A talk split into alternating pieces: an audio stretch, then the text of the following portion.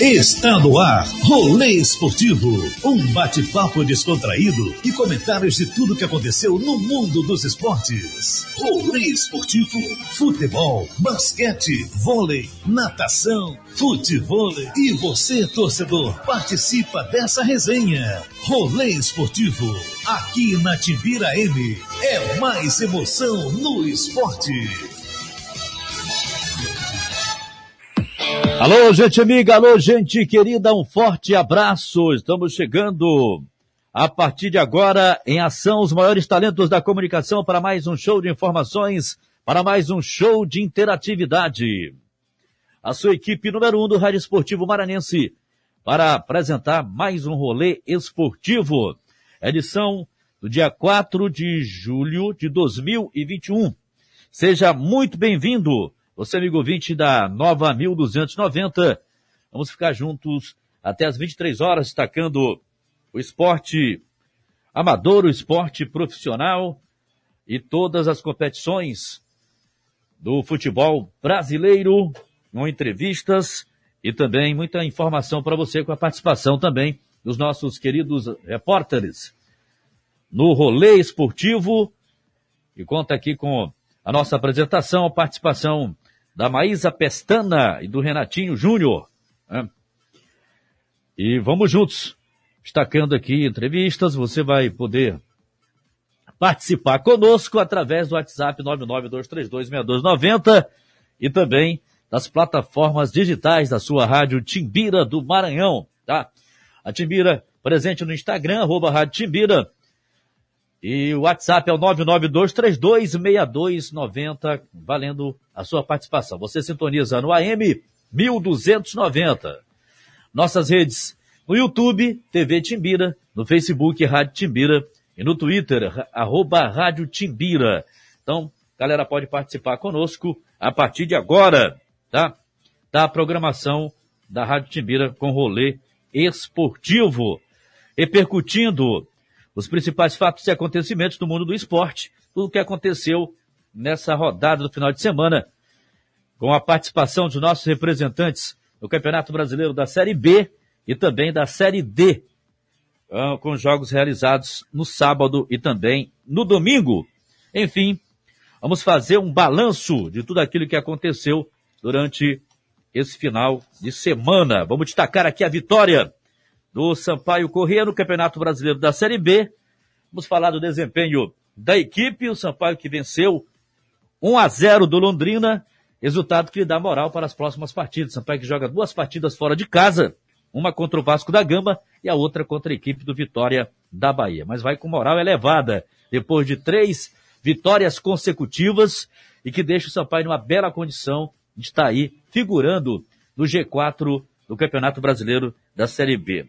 O Juventude Samas, na Série D, acabou decepcionando em casa do estádio Pinheirão, perdendo para o Paragominas pelo placar de 3 a 1.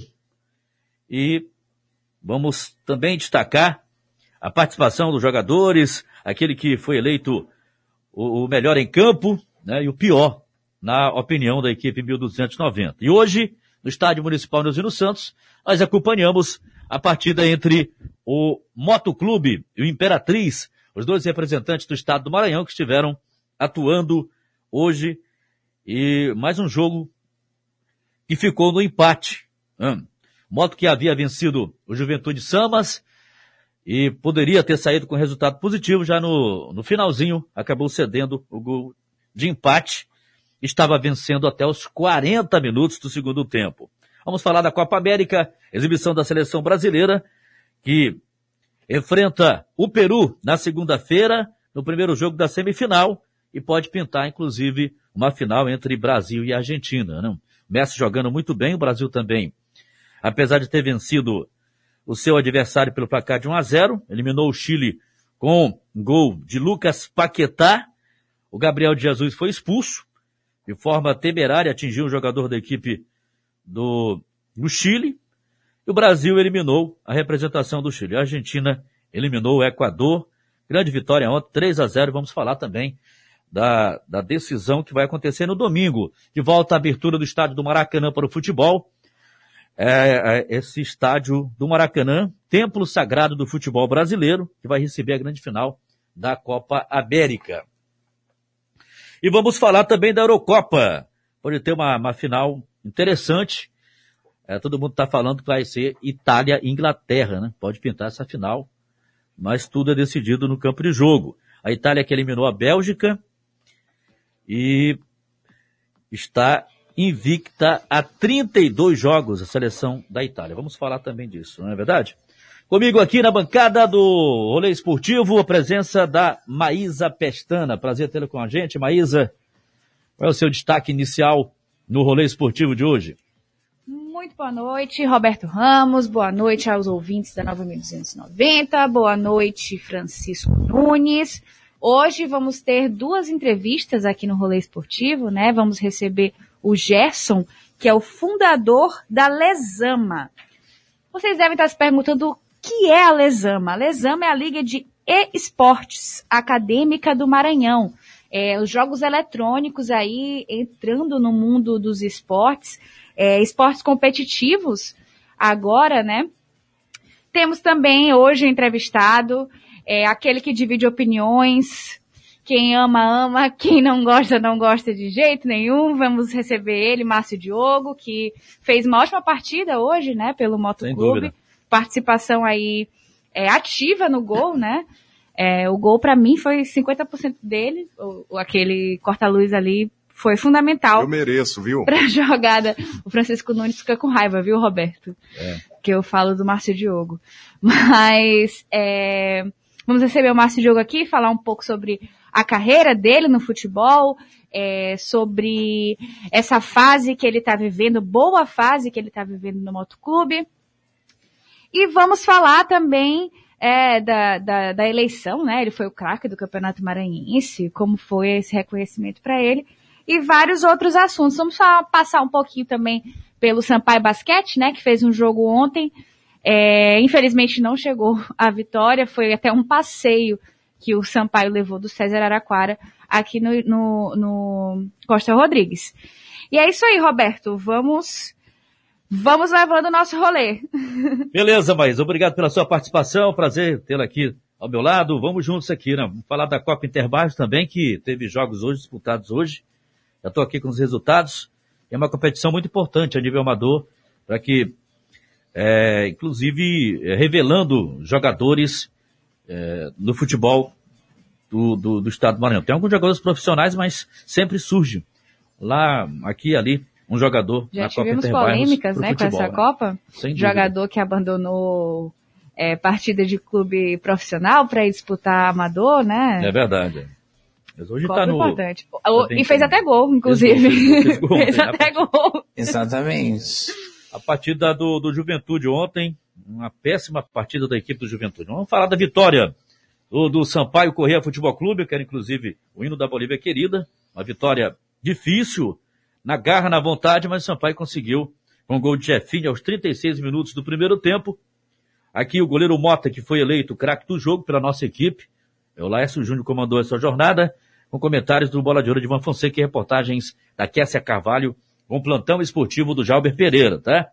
E aqui no rolê, vamos falar um pouco mais em relação a essa equipe tricolor que vem fazendo um, um bom desempenho, desempenho, vamos dizer assim, crescendo de produção a cada jogo, né? E hoje, o time do Sampaio tem uma boa equipe, apesar de ter perdido o, o, o volante André Luiz, mas tem um, um, substituto à altura, né? Que é o, o, o, outro volante, que é ao lado do Ferreira, fez uma grande partida ontem também, voltou a jogar bem esse, esse, esse atleta do Sampaio Corrêa né? Futebol Clube. Mauro Silva. É, Mauro Silva. Então, uma vitória bastante valorizada da equipe tricolor. Uh, e o Sampaio também anuncia algumas contratações pontuais uh, para reforçar o elenco na lateral e também na defesa time tricolor. E vai, deve anunciar também o atacante, a Kessia Carvalho vai participar aqui da, da programação do rolê esportivo, trazendo as informações da Bolívia querida. Mas vamos repercutir um pouco mais essa grande vitória do time tricolor. Foi 1 a 0 foi. Jogo muito difícil. E o Mota foi eleito pela equipe esportiva o craque do jogo. porque fez uma defesa milagrosa no finalzinho da partida.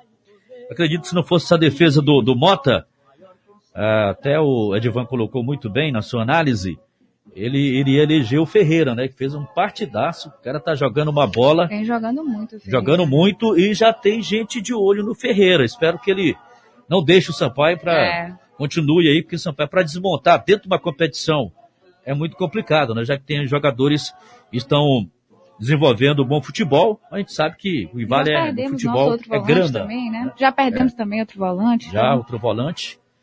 Mas o Mauro Silva entrou muito bem ali, o Sampaio está fazendo a sua parte e um começo realmente estupendo da equipe do Sampaio Correia Futebol Clube que a gente já tem que na realidade elogiar, né? Porque no ano passado o Sampaio conseguiu 18 vitórias, ficou na sexta posição, né? Ali bate, rebate, sobe, não sobe, mas hoje é um começo assim que se não perder essa evolução, esse prosseguimento no seu futebol, certamente Sampaio vai concorrer a subir. Está muito cedo ainda, está muito cedo para dizer que o Sampaio vai subir ou não, mas eu creio que esse casamento perfeito do Surian, com essas contratações que o Sampaio obteve, contratou, inclusive a substituição do, do, do Marcinho, é, encontrando as peças aos poucos que vão se encaixando, se ajustando ali. Sampaio, com essa vitória, três jogos seguidos, venceu do, do Botafogo, venceu do Remo, venceu do Londrina, vitória para dar moral. Vai vencer do Vasco. Fora com o Vasco, né? o Botafogo. É, é, não, o Botafogo é, veio fazer um treino aqui. No... Foi, foi, foi. E aí... o Sampaio fez um treino, na verdade, com o time do Botafogo. Foi. Agora com o Remo, o Remo, o Remo tá bem abaixo do esperado. Né? É uma equipe que vai lutar para não cair, pelo que a gente está acompanhando aí. Mas é. vamos juntos aqui, são 8 horas e 26 minutos. Lembrando que a galera pode participar e mandar um recadinho pelo WhatsApp, tá? É, ah, já estão pedindo aqui, o, o, o Silvio da Pindoba mandou o recadinho dele. Tem aqui também, a gente vai é, acompanhar de perto aí para ver as mensagens dos nossos amigos ouvintes. Você continua participando é, e possivelmente estaremos colocando no ar para você participar aqui, certamente. Pode mandar sua mensagem, tá? Você vai mandando sua mensagem de voz, de texto para gente. O que você achou da apresentação do Sampaio Correr? E vamos também destacar o jogo do Juventude Sambas e o Moto Imperatriz hoje, você vai ficar sabendo. Então vamos com o hino da Bolívia querida, o hino da Bolívia querida, a Bolívia querida de maior torcida, que ontem venceu o gol foi do Jefinho, camisa 9 de peso, camisa 9 que pesa e é do artilheiro. Ele fez 1 a 0. Vamos então, homenagem à torcida tricolor aqui no rolê esportivo. Vitória da Bolívia querida.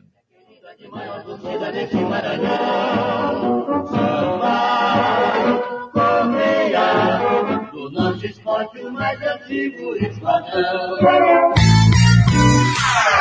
Laércio Júnior. É o primeiro tempo de um jogo muito estudado. Sampaio já teve chances, inclusive, para abrir o placar, mas vai enfrentando a retranca do time do Londrina. Vai superando em alguns momentos, mas está faltando aquele último passe, como já disse o Edvan Fonseca. Gui Campana para Mauro Silva. Mauro Silva tem um Pimentinha partindo lá do outro lado. Aliás, o Watson Pires, bolão para ele. O Watson Pires recebeu, tá dentro da área, rolou pro Pimentinha. Pimentinha encarou a marcação, faz o cruzamento no segundo pau, vai marcar o gol. Jean Silva, a bola vai entrando. É gol!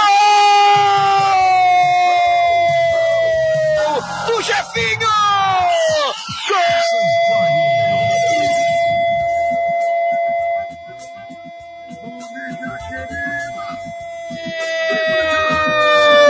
É da Bolívia,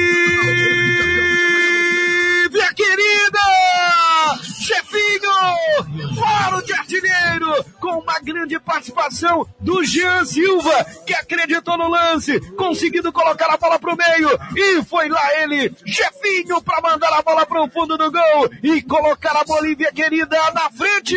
Jefinho tem cheiro de gol. Jefinho tem faro de gol. Sobrou para ele, meu amigo, dentro da área. Ele manda pra rede, porque ele é o nove tricolor. E essa camisa, meu amigo, ela chama gol, chama gol a camisa nove do Tubarão, chama gol a camisa do Jefinho, aos 36 minutos.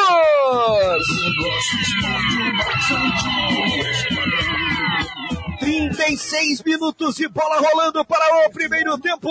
Jefinho é o nome do gol, ele é bola na rede, sacode, a bala, enche de felicidade o coração da galera em todo o estado do Maranhão. Agora no placar do Campeonato Brasileiro da Série B. Placar do governo com o povo Maranhão no caminho novo. A Bolívia querida do Maranhão, ao som do ritmo do reggae jamaicano, muito maranhense, tem um. Londrina. O Londrina não tem nada.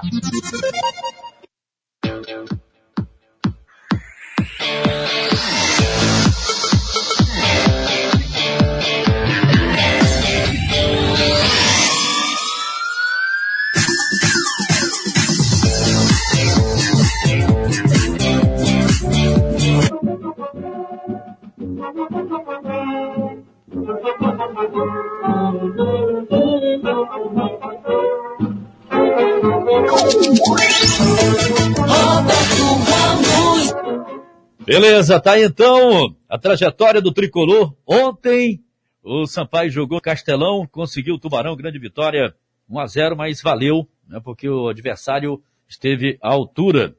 Quando se pensava que o time do Londrina está numa situação tanto quanto difícil na tabela, mas é, fez um futebol de igual para igual com o time tricolor, que teve que jogar muita bola para conseguir uma vitória. Né?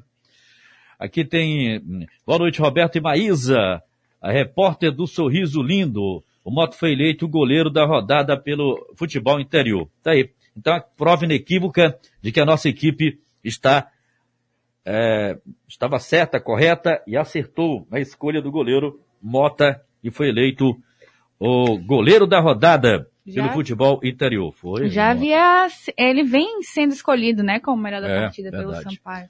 Agora, a com... defesa do Sampaio é a defesa menos vazada do campeonato, né? É, sem dúvida. E depende muito também do, da participação do goleiro, que tem tido uma participação excelente. Um bom desempenho de cada jogo, ele cresce ainda mais, né? Demonstrando aí que vai ser difícil perder essa posição, já que o Sampaio tem dois substitutos à altura do goleiro Mota, né? Tem o João Paulo e o outro goleiro da equipe lá, mas o, o, o João Paulo Harrison, né? também que marcou, é, fez um bom campeonato estadual, depois passou pela Juventude, mas acabou se credenciando e o Sampaio demonstrou interesse e acabou contratando esse bom profissional, esse bom goleiro, que é o João Paulo também. Tem uma sombra ali à altura do próprio Mota, mas é, em se tratando de goleiro, hoje o Mota vem se destacando realmente todos os jogos. Isso é interessante, mantém essa regularidade, mantendo essa regularidade. É isso, Maísa? É, o, o estilo de jogo do Felipe Surian, ele, ele é, é, é muito controverso, né? As pessoas não curtem muito esse jeito dele de ser, de ir para o jogo mais seguro, né? Assim, mas vem fazendo efeito o estilo de jogo dele. Tanto é que o Sampaio é a defesa menos vazada, é, é muito bem construído na, na, na parte defensiva o time do Sampaio. Então, acredito que o, o, o time tem, tende a crescer. Acredito que seja a, a, o caminho natural seja o crescimento, porque é, as peças vão só ter mais entrosamento, entender o ritmo de jogo do Sampaio. É, Vai ganhando conjunto que... também, né, com, com o técnico que vem aí. O Sampaio que promoveu a mudança na comissão técnica, né, a chegada isso, do, isso. Do, do, do, preparador físico que estava no, na portuguesa. Agora bem, está chegando aí o, o Denner. Já que o, o Sampaio parece estar é, é, dispensando o, o, Gabriel Teixeira. Teixeira, é o filho do Celso Teixeira, do Celso né? Teixeira. Acabou, acho que acabou o casamento, né, com, com o coordenador de Mas futebol. Mas estava na hora, Teixeira. né? É verdade. Estava na hora. O Celso tumultua um pouco ali o, o, o elenco do Sampaio. O Sampaio precisa de tranquilidade, né, para mandar os seus jogos, ter tranquilidade. O negócio é essa, essa briga de bastidores, tem coisa até que não se leva em conta, né, mas tem gente que procura aquelas coisas menores para tumultuar o ambiente e tal. Mas eu acho que o, que o, que o, que o Sérgio Frota está ah, tomando as providências necessárias para evitar, inclusive, né, esse preparador físico da portuguesa, ao lado do, do outro preparador, né, que é o Júnior, também Isso, é, da, é da comissão já fixa do é, Sampaio, né? Sampaio Corrêa, da comissão técnica, o, o, não estou me recordando aqui o nome dele. O, é, o Arlindo Júnior. É, Arlindo, Arlindo Júnior, que é foi fio também de fio do, do, do, do Cobra Criada, que é o preparador físico muito bom aqui, e acabou seguindo a carreira do pai.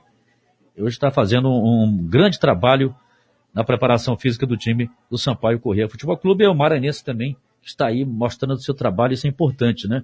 Porque de repente o cara só traz gente de fora para compor a comissão técnica. E aqui no Maranhão tem muitos profissionais capazes também de, de assumir essa função. E também elenco mesmo, né? A, te, o Maranhão tem jogadores muito bons. A exemplo, por exemplo, do Márcio Diogo. A exemplo, por exemplo, a exemplo do Márcio Diogo, que acho que teria lugar sim nesse time atual do Sampaio. Falta um meio de criação e com o futebol que o Márcio Diogo está jogando, cabia no time do Sampaio. Mas temos também é, o próprio Negueba, do time do Moto, o, o, os jogadores que foram aproveitados de times do interior é, para séries do Campeonato Nacionais, né? Ah, os jogadores, vários jogadores do Pinheiro, né? O Esquerdinha também veio compor, veio ser titular, né? No moto, não veio compor elenco, não. Veio, pegou a camisa 6. E ele que é titular lá no moto. A gente tem que valorizar também, né? O nosso. Tem, tem o Neto também, né? Que foi contratado recentemente, Isso. mas hoje não, não entrou no jogo. É, não, não, acho que não estreou ainda o Neto, ou já? Já estreou, estreou na partida contra o, o, Paragominas? o Juventude, foi. Ah. Pois é. É o, aí. A gente tem que, que valorizar nossos, nossos atletas aqui do Maranhão, que são muitos. Muita são gente muitos. boa aí, viu? Muita gente Contando boa. Contando aí a nível nacional, inclusive. O Márcio Diogo é um exemplo, né? Passou pelo Criciúma, ele passou pelo Paraná Clube. Foi jogar até na Coreia. Até na Coreia, Coreia saiu para jogar, né? Sem dúvida. Vamos aqui com a participação do Mauro, tá lá em Uberaba, sempre ligado aqui na programação da Rádio Timbira. Vamos aqui no WhatsApp 992326290. Grande Mauro lá de Uberaba. Vamos uh, acionar então o Mauro, tá lá em Uberaba.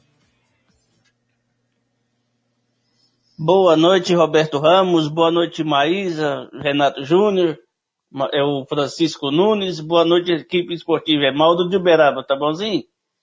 Roberto, Ontem eh, o Sampaio Correia venceu por 1 a 0, mais uma vitória, né? Agora vamos com o Vasco vencer também, né? Vamos vencer as duas partidas fora que a gente tem. Hoje, ontem ali ainda, o Juventude era para ter vencido também. O Juventude de Samas era para ter vencido. O Imperatriz hoje também. Então, tem que vencer todo mundo, né? Agora tem que correr atrás do prejuízo, Juventude de Samas, né? Até próximo domingo, se Deus quiser, Roberto. Fique todo mundo com Deus. Beleza, Mauro de Uberaba. Também tem aqui o, o Silvio da Pindoba, mandou um recadinho pra gente aqui. Vamos colocar aqui no ar. Boa noite, Roberto Ramos. Eu tô na, na área da Silvio da Pindoba. Boa noite, Maísa. Moto empatou, mas tem um time aí que vai amargar em 18 pontos. Diz que estão trazendo um pedreiro para trazer até carpinteiro. Eles vão amargar. Da agora para frente aí é, vai pegar só taca. Eles vão amargar esses 18 pontos. Fui! Valeu, obrigado pela participação, Silvio da Pidoba. 8 horas e 37 minutos, estamos apresentando o, o rolê esportivo aqui na Nova 1290, né? O Moto jogou ainda é, lá no estádio municipal no Rio Santos à tarde e ficou no empate com a Imperatriz, o placar de 1 a 1 Cartada decisiva, um jogo que poderia colocar o Moto em boa situação no estádio municipal no Rio Santos.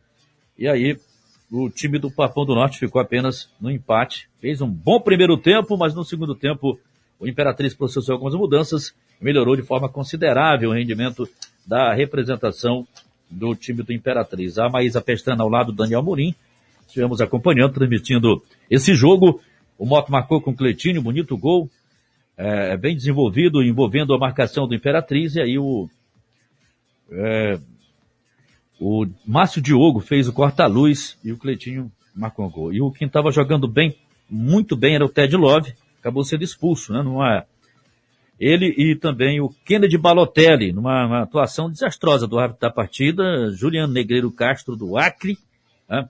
cara mandou aqui um cara do Acre para pitar aqui em São Luís do Maranhão. Que arbitragem, que né, arbitragem fraquinho, rapaz. O cara tá completamente perdido.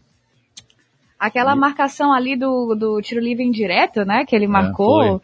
É, coisa que nunca mais tinha visto ninguém marcando, né? E, enfim, foi uma péssima arbitragem.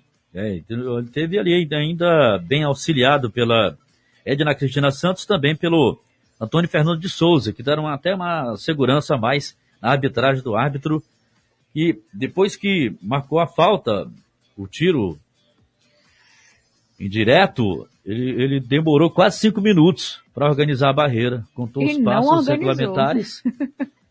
Ninguém atendia ele, entendeu? Ele teve que expulsar. Nesse lance, expulsou o Ted Love, prejudicando o Motoclube, fazer uma grande partida ali, o Kennedy Balotelli também pelo lado do Imperatriz. E aí, por pouco, muito pouco, não estragava o espetáculo. Né? Acredito que a, a, esse resultado o árbitro tem muito de dedo nele, né? Porque o Ted Love estava fazendo uma belíssima partida. O, o time do Moto estava ditando totalmente o ritmo de jogo, muito mais volume. É, depois do primeiro gol, o Imperatriz sentiu muito, o Moto dominava, é, mas não, não foi de bom tom o árbitro hoje. Muito bem. Vamos então exatamente para o intervalinho. Vamos fazer um intervalo, o, grande Francisco Nunes. Enquanto a gente pega outras informações aqui, tem o Ribamar Diniz participando, Lulu de Pasto Lumiar. É também o nosso coordenador de mídias e redes digitais, Leandro Aldo. O Anjoran também está com a gente. Aquele abraço. Você pode participar da nossa programação do Rolê Esportivo, aqui pela Rádio Timbira, o rolê esportivo e participar através do WhatsApp 99232 6290. Rápido intervalo e volto na sequência com mais informações. É isso aí, meus amigos. Nós estamos de volta aqui com o Rolê Esportivo na programação da Nova 1290. Você participa conosco. WhatsApp é o 99232-6290. Sintonize a M 1290 nas nossas redes. YouTube, TV Timbira. No Facebook, Rádio Timbira. No Twitter, arroba Rádio Timbira. No Instagram, arroba Rádio Timbira você participa nas plataformas digitais, tá? Mande seu recado, estamos aguardando aqui com o Rolê Esportivo. O Anjorama do recado aqui, Roberto Ramos, Maísa, Renato Júnior, esportista do Maranhão, em especial a torcida rubro-negra. É, sem comentários, o empate do Moto com Imperatriz. Um abraço do amigo Anjoran, um anjo amigo do rádio de todos vocês também. Motense sem preconceito, ligadinho no rolê. Valeu, querido. Obrigado pela participação aqui. O Lulu de Pasto Lumiar. Só o gol do Moto que foi bonito, do Imperatriz não foi. O gol do Imperatriz foi de, de, de contra, viu, amigo? Já viu achar gol bonito contra? Não existe. O Ribamar Diniz também mandou seu recado, está com a gente aqui, está participando. O grande Ribamar Diniz, né? Vamos colocar aqui o WhatsApp, ouvindo aqui o torcedor. Ribamar Diniz. Boa noite, Roberto Ramos, Ribamar Diniz, Planalto Nil. Rapaz, a gente, como torcedor do Sampaio, da Bolívia, querido, do melhor time do Maranhão, a gente dar uma força pro moto. Mas não adianta não. A gente até torce, às vezes vem pra C, depois chega B para disputar com a gente, mas não dá não, viu? O time é ruim. E ainda presta esse da Pindola aí, ó. Torcendo contra o Sampaio, o Sampaio vai parar no 18 pontos. Coitado dele. Vocês nem com um pedreiro, nem com um carpinteiro, nem com mestre de obra, vocês vão dar jeito, senhor Dependão. Acho que você está afim de ser boliviano, hein? A gente te aceita, pode vir. Boa noite, Roberto. Bom, bom programa aí. Obrigado pela participação. Você tá ligado e continua mandando seu recadinho. Obrigado pela participação aqui da galera que está acompanhando o nosso programa Rolê Esportivo. É, rapaz, o Moto Empatou é um com a equipe do Imperatriz, um a um. Gol de Cleitinho. E para a equipe do Imperatriz, gol contra do Anderson, camisa número 4. Eu dizia aqui, falava da arbitragem muito ruim do Julian Negreiros Castro do Acre. É também um futebol lá do Acre, com todo respeito, é, está um patamar muito abaixo em relação ao futebol da, da nossa região aqui, né? Com todo respeito, porque a arbitragem que o cara fez aqui, parece que ele estava um tempão no estaleiro sem apitar. Aí chegou aqui, começou. É, é, com muito, muito erros, né? E aplicando muitos cartões. Poderia ter expulsado mais jogadores. Bom, daqui a pouco eu vou repercutir esse jogo do Moto com Imperatriz. Nós estamos aqui com o Gerson Soares, nosso entrevistado, que é fundador da Lesama Liga de Esportes Acadêmicas do Maranhão. E eu quero dar boa noite a ele. Boa noite, Opa. seja bem-vindo, amigo. Prazer boa noite, aqui, tudo tá? bem? Prazer estar aqui. Gostaria de agradecer primeiramente a oportunidade de estar aqui no Rolê Esportivo, voltando novamente, né? Nós é... agradecemos. a minha participação, primeira participação aqui foi em 2019, né? Justamente uhum. para falar sobre a Lesama na época, e agora a gente está voltando aqui para falar sobre esportes de novo, né? Beleza. Esportes eletrônicos. Então... A, a, gente te, trouxe na, em outra oportunidade a equipe do CS, né? Sim, sim. Falando sobre o Free Fire, sobre o campeonato que eles tiveram nacional. Mas a gente também tem que dar é, os louros aqui para o Gerson. Vocês fizeram a primeira Olimpíada né, das Ligas Acadêmicas do Maranhão, é isso?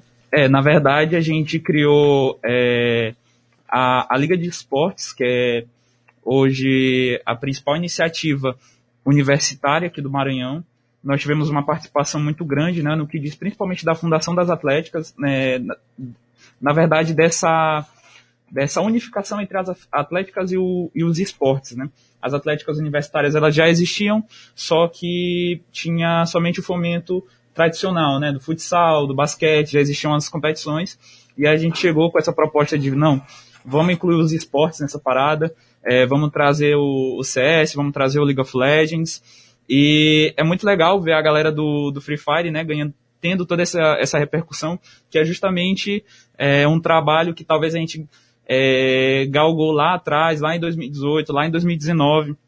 O, o pessoal da UCS também falou comigo na, na, na, época da fundação, de montar uma seleção, né, que eles são do Selma, né, da, uh, do Selma. E isso tudo, né, reflete de um trabalho que a gente é, construiu lá atrás, né, e hoje acho que o Free Fire é, é, uma, é uma oportunidade muito grande do Maranhão, né? Porque nos esportes, hoje a gente tem um, um cenário é, complicado, né? Em que hoje é, os equipamentos são muito caros. É, é, muita hipocrisia ouvir aqui falar que o esporte, né, que os esportes eletrônicos, eles são uma modalidade acessível porque eles não são. É, um jogador para ele ter um computador, ter um monitor de última geração, ter um, ter um teclado, ter tudo de última tecnologia para ele ter é, competitividade é muito caro. Então, o Free Fire ele chegou justamente para quebrar essas barreiras, né? Quebrar essas barreiras, trazer a pessoa que não tem acessibilidade a um computador, jogar pelo seu celular, e é nisso que o Maranhão se destaca, né? É, a gente vê que o Maranhão hoje é um celeiro de grandes jogadores de Free Fire, tem até o próprio Ficha, né, que foi campeão mundial em 2019 com o Free Fire World Series pelo Corinthians Free Fire, ele que liderou a equipe naquele ano, e eles fizeram uma excelente trajetória. E a gente vê essa repercussão surgindo com outros talentos vindo por aí, né? Não sei se vocês acompanham também o Alok, ele criou uma organização chamada Fuego Esportes, e todos os jogadores são 10 jogadores. Todos os jogadores são do Maranhão. Então a gente vê o potencial do jogador maranhense né, nessa modalidade do Free Fire, que hoje é a modalidade que está despontando nos esportes. Né? O, o League of Legends, o CSGO, eles vieram muito ali no ano de 2018 e o Free Fire veio agora para arrematar e trazer os esportes pro, realmente para o celular, junto com o IO Drift agora também, que é outra modalidade. Eu pergunto como vocês incentivam a prática desse esporte eletrônico no cenário acadêmico? É, assim, é, hoje eu, eu não estou mais à frente né, da, hum. da, das iniciativas universitárias, mas a Liga ela continua é, incentivando no, no que tange é, o fomento na criação de, de campeonatos, de realmente levar né, o, os esportes e os games para a universidade. A gente criou a primeira liga que conteve a participação de 20, 21 atléticas, que foi no ano de 2019. É, também fizemos um evento, né, a gente ajudou o show de acolhida da, da Universidade Federal do Maranhão é, em 2020. Né? Então, é, a nossa missão é justamente levar os esportes para as universidades, é, que, é, que é, uma, é, é uma inclusão é, que é muito importante hoje.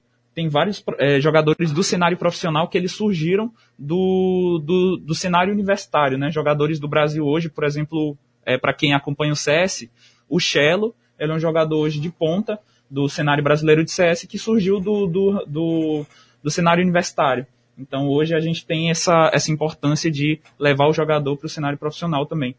Então, a liga vem crescendo e ganhando espaço cada, cada dia, né? Ah, com certeza. É, o cenário universitário ele, ele é muito importante justamente para é, fomentar as competições. Né? Hoje a gente tem é, um Maranhão que ele vem é, numa ele vinha numa crescente muito grande de 2019, né?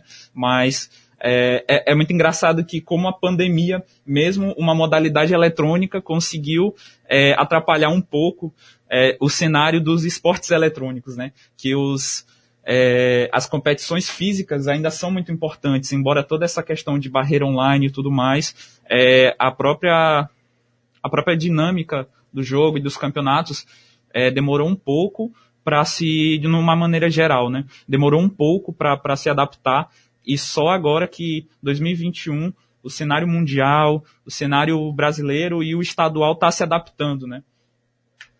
Ah, Gerson, tu trouxeste aí essa, os, os esportes para essa competição, né, entre na, na liga acadêmica e tal, universitária, mas tu fizeste também o teu trabalho de conclusão de curso sobre os esportes, não é isso? Isso, perfeito. Uh, eu, eu, na verdade, eu atuei na, na frente da... Eu, eu pensei como deixar, né, justamente o máximo de contribuições para o esporte eletrônico na universidade. E nisso, no que tangia tanto as pessoas a, a, fomentar a própria competição, mas também como é que eu, eu pensei, como é que eu poderia contribuir academicamente com isso.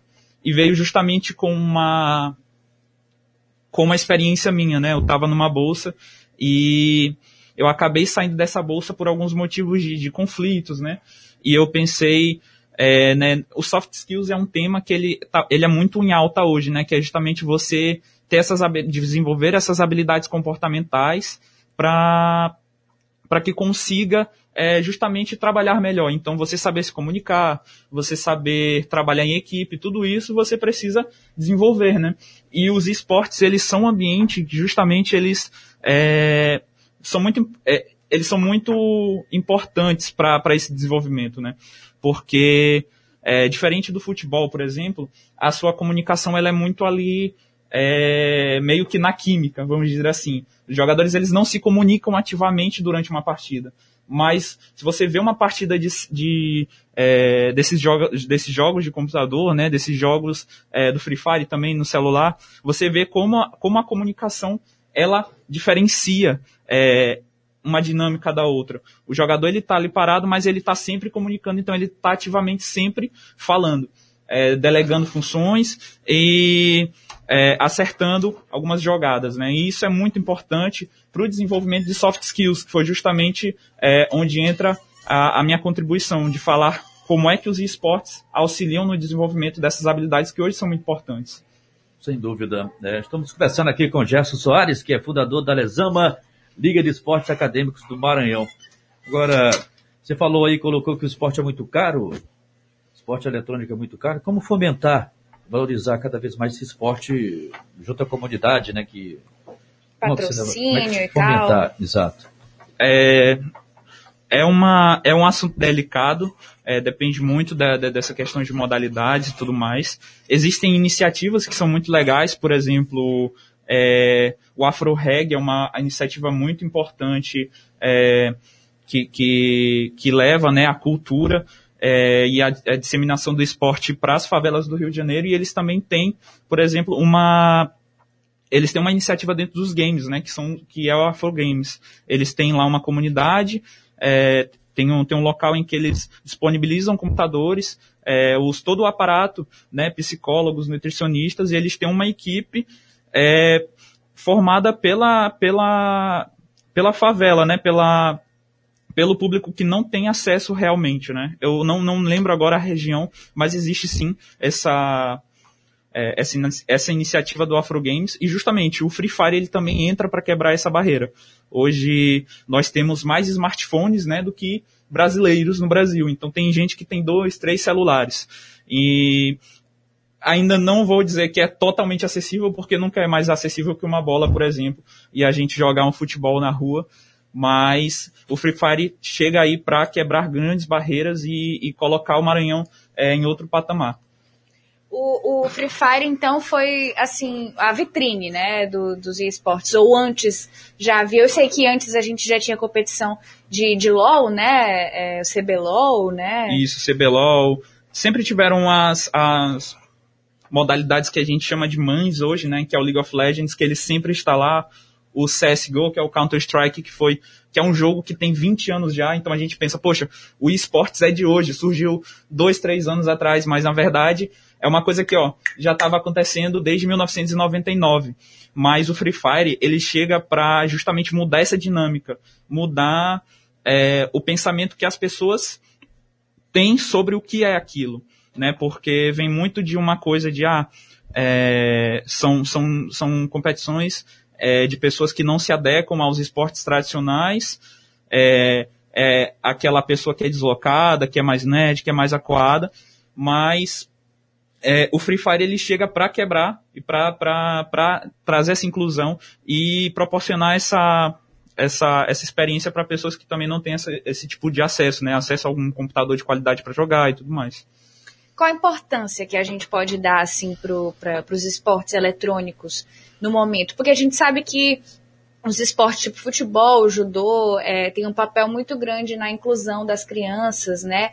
É, de, de tirar as crianças de uma tarde ociosa, de um ambiente ocioso e tal, e, e tirar das ruas também. A gente pode dizer que o, o os esportes eletrônicos também têm esse papel? Com certeza. É, e é justamente um tema do meu trabalho, né, que, que tem duas linhas, é, que tem a, a, a, linha né, que apoia os esportes e fala como deve ser feita a prática, porque tudo é uma questão é, de como a gente utiliza aquela ferramenta, né? É, existe uma questão que a gente não pode negar, que são os vícios nos jogos eletrônicos, e isso é uma questão delicada, é uma questão que deve ser vista com, com, com cuidado, né? É, você que é pai, é, tem, é, tente entender é, o que é que seu filho faz, como é que você pode tirar proveito daquilo, né? É, eu sempre falo que os esportes, eles, eles têm que ser levados em consideração na boa prática. É, o seu filho, ele pode extrair bons, é, boas experiências disso, né? Ele criar novas amizades, conhecer novas pessoas, é, conseguir, de repente, é uma pessoa muito tímida, é, eu até tive depoimentos assim, né, no meu trabalho, que era uma pessoa muito tímida e aí ela conseguiu criar amigos pela internet e depois que criou esses amigos, criou, é, é, tirou ali algumas barreiras, né, é, mesmo é, intrapessoais e conseguiu criar novas amizades e ser mais extrovertido né, no, no, mundo físico, vamos dizer assim. Então acho que tem essa importância hoje, né, de é, de ser um ser um meio em que é, propaga o âmbito competitivo dentro da internet, né? E cada vez mais a gente vai precisar dessa acessibilidade, né? Pois é, é, Gerson, quais são as ações que são realizadas é, pela Alesama no, no, no, caráter de promover competições? É, tem alguma programação já definida? É, sobre a Alesama, né, como eu, eu me desliguei da liga uh, já faz um ano, é, que hoje eu já sou formado né, e tudo mais, é, eu não, não, estou muito a par do, do, que está acontecendo hoje, mas inclusive eles fizeram é, o pessoal fez, realizou um campeonato há uns meses atrás, né, do CSGO e do, do League of Legends. A gente também fez uma participação no, no, nas Olimpíadas em 2020, né, a gente criou a primeira Olimpíada de Esportes da UFMA. Acho que foi um marco muito grande, né, falando de lesama, assim, porque foi de fato quando a gente teve o apoio da Universidade Federal, né, é, que eles chegaram assim, não, vamos fazer esse negócio aqui acontecer, a gente chega junto, ajuda vocês no que precisa de recursos, e a gente viu é, que o trabalho que a gente estava fazendo é, realmente tinha, é, tinha tomado um, uma proporção e que pessoas tinham escutado aquilo. Né? Então, hoje eu não estou muito a par do que está acontecendo na liga, mas com certeza vai vir coisas boas por aí. Entendi. Agora, esses jogos são realizados de forma simultânea? É, são realizados de forma simultânea, né? É, como são várias modalidades, vários jogos eletrônicos, você tem várias dinâmicas diferentes. Por exemplo, o Free Fire ele, ele tem dois tipos de modalidades, que são modalidades Battle Royale, né, que é quando é, existem vários times e esses times têm que brigar por quem é o último time a sobreviver, e tem a modalidade que é um time contra o outro. Mas agora, por exemplo, no League of Legends, Counter-Strike, são modalidades que são geralmente um time contra o outro, né? E todos esses times jogam simultaneamente. Você falou em quebrar barreiras. É, é, geralmente a gente fala de, de, de, jogos e as pessoas se viciam com jogos. O que você fala a respeito disso? Sobre o vício, né? Como eu já tinha falado, é, é, é um tema que não tem como a gente não é, negar aqui. Né, eu vou falar, eu não posso chegar e falar, é, não, pessoas não se viciam em jogos, né? Mas eu acho que é como tudo que tudo que a gente pratica na vida. Se a gente pratica isso demais, é, isso pode se tornar um vício, né? E querendo ou não, jogos são feitos para ter a atenção das pessoas. É, eu acredito que a boa prática é algo que a gente deve pregar em cima da quantidade, né? Mas a gente fala de qualidade. O que, que a gente pode extrair de bom nisso? É, hoje jogar, né, você praticar e ser um jogador profissional não é você sentar e jogar 14 horas por dia. Já chegou a ser. Mas graças a Deus hoje não é mais. Então hoje um, um jogador profissional ele precisa de um acompanhamento de um nutricionista, de um preparador físico, é, tem toda essa questão psicológica, é, porque hoje tem realmente essa questão de você conseguir lidar com a pressão, de se comunicar, e a gente vê vários casos de jogadores que são talentos, mas que é, num grande campeonato não conseguem performar. Então, justamente vem essa parte do jogar. Você está jogando com qualidade ou você está jogando com quantidade? E é nisso que é, a gente deve abordar, na qualidade. É, do que a gente traz disso. Eu estou realmente jogando com qualidade ou eu só estou me estressando? E tem vários, hoje tem vários psicólogos que falam sobre isso, né? Eu estou jogando com qualidade ou, ou isso está se tornando um vício para mim? Eu acho que é um tema que deve ser abordado aí e que deve ser tomado com bastante cuidado tu estás desligado da, da Lesama, né? Já se formou e tal. Sim.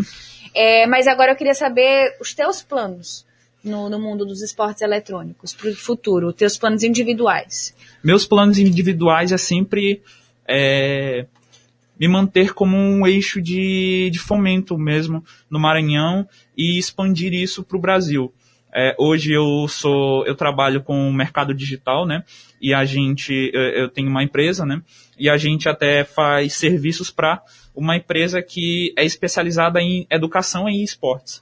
Então hoje eu me encontro mais à frente dessa vertente, mas eu pretendo sim, futuramente, daqui, estou é, planejando, na verdade, não posso falar nada ainda, mas é, de repente criar uma, um novo, uma nova organização aqui em São Luís, algo nesse gênero, uma nova liga, Estou é, vendo ainda, estou estudando mercado, vendo as possibilidades, mas com certeza eu pretendo é, investir aí algo é, fora da universidade.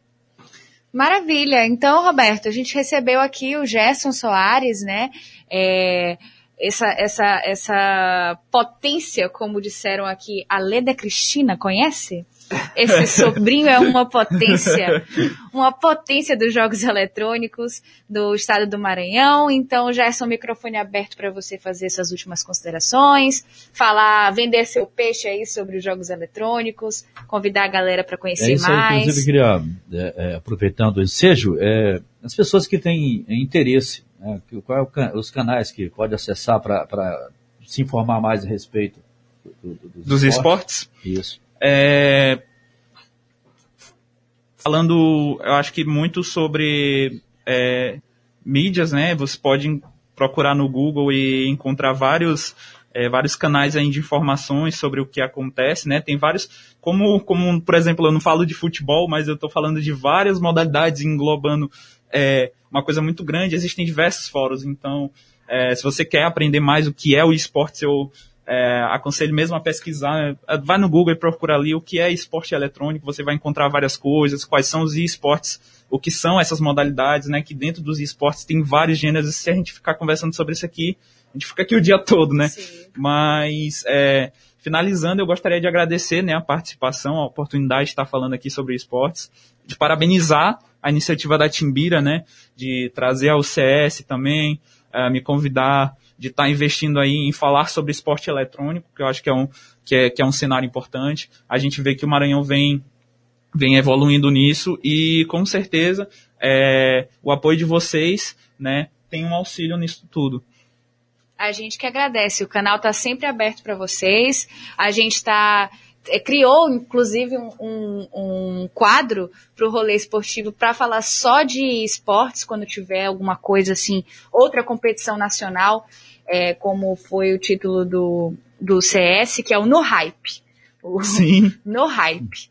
E aí a gente tá, quer muito esse, esse contato com vocês. É, a, a Timbira acredita em todos os, os, esportes que estão destacando o Maranhão e os, os esportes eletrônicos não estão para trás, né? A gente vê aí que essa uh, o Alok, né, tem Sim. esse investimento em atletas maranhenses e é uma coisa que a gente tem que ficar de olho mesmo e mostrar para todo mundo onde é que o Maranhão está chegando. Eu acho que não só mesmo de jogadores, né, mas de todo o pessoal que, que participa também desse backstage, né, de, de, da, da, da de levar o, os esportes. Existe muita gente boa aqui no Maranhão, a gente realmente só precisa ver isso com carinho, é, é, fomentar aí a, o cenário que aqui decola, né. Tem, a gente tem muitos potenciais, muita gente boa que já está trabalhando aí no Brasil e já está fazendo a coisa acontecer. Então eu acho que falta muito pouco realmente para os esportes aqui é, despontarem. Beleza, Gerson, obrigado por eh, disponibilizar um tempo de conversar com a gente aqui, tá? Show de bola, eu que agradeço. Obrigado pela participação de você aqui com a gente, tá? Estamos sempre abertos aqui, e quem sabe, uma outra oportunidade estaremos aqui falando também desse assunto, porque é importante para a gente as modalidades esportivas. E assim que a Timbira tem essa proposta do programa de trazer sempre as pessoas para divulgar né, os esportes. Então é interessante. Quero agradecer a sua participação conosco aqui, tá? Muito obrigado. Obrigado. Então, aqui em cima das nove e nove da noite, vamos para o intervalinho rapidinho, né, Roberto? Sem dúvida. E olha, vamos conversar daqui a pouco com o Márcio Diogo. Né? Já está aqui nos nossos Márcio Diogo, relação. alô, torcida rubro-negra, torcida Juventude, é, de outras equipes. Do Pinheiro PAC. Atlético Clube, o PAC. É né? o PAC, é o PAC. O PAC é o PAC. e é de Pinheiro, né? Isso. Então é isso. Vamos para o intervalo, nós voltaremos já já com todos os detalhes e informações aqui para você. Você continua participando conosco, tem muita gente aqui no WhatsApp participando também, no, no YouTube, já já a, a Maísa vai destacar a participação também de todos aí no YouTube. O Raimundo Pinto está em brejo. Maísa Pestana e Roberto Ramos, estou ligado. Valeu, valeu Sempre querido. Obrigado ligado, aí. Roberto Pinto. Vamos juntos. Intervalo. Pinto. Intervalinho. Vamos juntos, meus amigos, aqui com o Rolê Esportivo. Obrigado pela sua participação. Muita gente participando aqui no WhatsApp. Você pode mandar seu recadinho, sua mensagem de voz pra gente pelo 992326290. Participe, continue mandando e ao longo do programa nós vamos passar as mensagens, tá? Inclusive do YouTube, TV Timbira e você continua participando lá. Sintoniza o AM 1290 e as nossas redes no YouTube TV Timbira, no Facebook, Facebook Rádio Timbira e participe conosco. Estamos recebendo nesse momento aqui o Márcio Diogo Lobato Rodrigues. É o Márcio Diogo, meio atacante da equipe do Motoclube de São Luís, hoje disputando o Campeonato Brasileiro da Série D pela representação do Moto. Nasceu no dia 22 de setembro de 1985. Né? É isso aí. Meia ofensivo, atacante, 1,70m, 64 quilos. É, passou pelo Pinheiro, Juventude, Criciúma, Paraná, muitos clubes aqui, ele vai falar a respeito disso conosco agora. Mas, Diogo, prazer tê-lo aqui no programa, Rolê Esportivo, tá? Obrigado pela disponibilidade de estar participando aqui do nosso programa. Boa noite, boa noite aos ouvintes, é, boa noite a todos aqui, é um prazer meu, espero esse, esses momentos aqui, a gente bater um bom papo aí, falar um pouco da minha carreira, falar um pouco do momento do moto aí, nessa Série D. Maísa. Vamos começar então falando. A minha maior dúvida é como é que foi jogar na Coreia. Mas eu acho que eu vou guardar é. um pouquinho essa pergunta. É, vamos falar um pouco sobre o jogo de hoje, né, é, Roberto? Verdade. Como é que foi aí esse empate do Moto? Teve gostinho mesmo de derrota, Márcio? Sim, sim. Acredito que um gostinho amargo, né? É, a gente espera vir num, num programa assim desse aqui com uma vitória, né? Um astral mas é, a profissão é isso aí, né? A gente não pode também viver só os momentos bons e aparecer só os momentos bons. É, foi um jogo que aparentemente a gente achava que seria um jogo mais tranquilo pelos nossos dois últimos jogos, né? Nossa referência de dois grandes jogos que nós fizemos fora de casa. E o nosso último jogo em casa, aquela derrota, a gente sabia que tinha que dar uma resposta. né? Um jogo que se desenhou de uma forma, terminou de outra. Se a gente for analisar friamente, acabou que o empate acabou bom para nós, porque o Imperatriz terminou em cima da gente, dominando, dominando a partida na reta final. Né, eles começaram pressionando a gente, fazendo a marcação em cima, nos 10 primeiros minutos, tiveram duas bolas na trave, depois a gente consegue equilibrar o jogo, temos domínio do jogo, né, fizemos o gol, tivemos a oportunidade de fazer mais, e com a expulsão muda todo o cenário de novo da partida, né. Perdemos um jogador importante, né, que vem crescendo na, no, no mote na competição, que é o Ted Love, e eu acredito assim que a gente não conseguiu se achar taticamente dentro de campo. Ficamos muito expostos, a Imperatriz ficou muito à vontade na partida. E ficou um saborzinho amargo porque a gente criou uma expectativa de distanciar ali, que é um grupo que está muito embolado, mas sabemos que o que a gente vê de positivo é assim, que ainda é o momento de errar e de corrigir porque a competição depois do mata-mata, se é no mata-mata, talvez a gente não tenha mais essa possibilidade. A gente sabe que primeiro nós temos que buscar uma classificação, não estamos classificados na competição, mas a gente acredita muito no nosso trabalho que está sendo feito. Pois é, e a, a arbitragem ela prejudicou essencialmente o moto, porque o Ted Love estava vivendo um grande momento, né? Estava evoluindo bem, o Imperatriz até deu uma. começou partindo para cima, o moto equilibrou e comandou as ações e teve prestes a fazer o segundo gol ainda no primeiro tempo. O Moto fez um grande primeiro tempo. Agora, aquela expulsão ali, aquela, aquela marcação do árbitro, que demorou cinco minutos para bater uma falta. Exatamente. Um, um, árbitro realmente abaixo da, da expectativa para um, um jogo desse, né, num clássico regional. A CBF, cara, o cara do Acre, vai pitar que, com todo respeito, tem um futebol é, é, muito abaixo da expectativa para pitar um jogo aqui. Quer dizer, o cara estragou o espetáculo, muito bacana o jogo, no primeiro tempo. E quem perdeu mais com isso, eu acho que vocês, não sei a opinião, mas foi o Moto, né? Sem dúvida. É, como eu falei, o Ted Love é um jogador que no lance do gol lá ele cria a situação do gol do Creitinho, né? Onde eu, eu, eu faço corta-luz, o Creitinho finaliza. E ele tava bem no jogo, tava confiante, né? E, e, sem dúvida o maior prejudicado fomos nós. Foi, ele citou um ponto que eu falei pro juiz na, na, na hora do lance. Eu falei, falei, Juizão, você não está tendo controle do jogo e está querendo expulsar, está querendo dar cartão. Uma falta dessa aqui, você tá. Ele falou 5, eu falei 10. Você está quase 10 minutos para cobrar uma falta. Entendeu? E, e a gente que estava em campo era nítido que ele estava inseguro. Ele ficou inseguro no jogo. Eu falei, pá, o jogo está super tranquilo. Ninguém está pressionando você e você está querendo dar cartão, porque assim, seria muito fácil chegar e só falar da arbitragem. Tanto que eu nem citei a arbitragem, mas de fato ela teve pesou na, na partida, a arbitragem pesou na partida. É, é, como a Série D é, digamos, nossa última divisão, eles colocam muito árbitro que estão no processo né, de sair dos seus campeonatos estaduais e começar a apitar jogos nacionais. Mas acho que caberia um árbitro nosso aqui. Né? A gente tem o Mar aí, o próprio Mike, que era o quarto árbitro, conhece bem os dois times, a rivalidade, né? Eu acho que caberia um árbitro local nessa partida. Já tem os assistentes que são Que são locais, né? entendeu? Então se, se entenderia melhor, né? Se entenderiam melhor com, com o árbitro local. Então, de fato, o árbitro ele perdeu a mão do jogo, ele começou a dar cartão para tentar segurar o jogo, uma expulsão totalmente desnecessária, até porque o Ted e o Balotelli são amigos, são de bairros, né? Tudo bem, o árbitro não sabe dessa, desse relacionamento, mas assim, em nenhum momento teve uma agressão de, de nenhum lado, entendeu? Olha, Muito rigoroso. Aqui, poderia então dar um cartão amarelo, mas chegar expulsar daquela Sim, forma, né? A gente estava no estádio, a gente, eu, eu nem entendi Entendeu, o que né? aconteceu. Né? Eu estava eu tava aqui anotando aqui, quando eu olhei, cartão vermelho, Expulsa. cartão vermelho. O que Sim. foi isso? Não teve uma agressão, não teve nada. Então, sem dúvida, o árbitro, ele, ele eu não diria prejudicar, não vou botar o nosso resultado na conta do árbitro, mas ele prejudicou a partida no todo. E a gente em si fomos mais prejudicados nesse jogo e pro próximo jogo, porque o TED é um jogo que ele esperava muito, que é o 4 de julho, a, a, que é a ex-equipe dele, né? A gente sabe aquela lei, lei do, ex, né? E ele estava muito nessa expectativa de jogar contra o 4 de julho, da forma que ele saiu e tudo.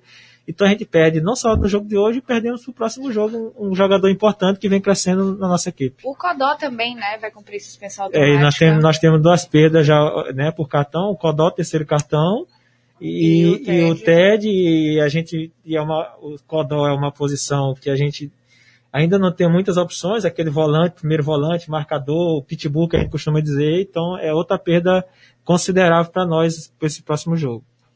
Você acredita que do, do, desses três, três equipes do, do futebol maranhense, o Moto tem chance de classificar? Até porque o Guarani de Sobral perdeu, né? Essa semana agora.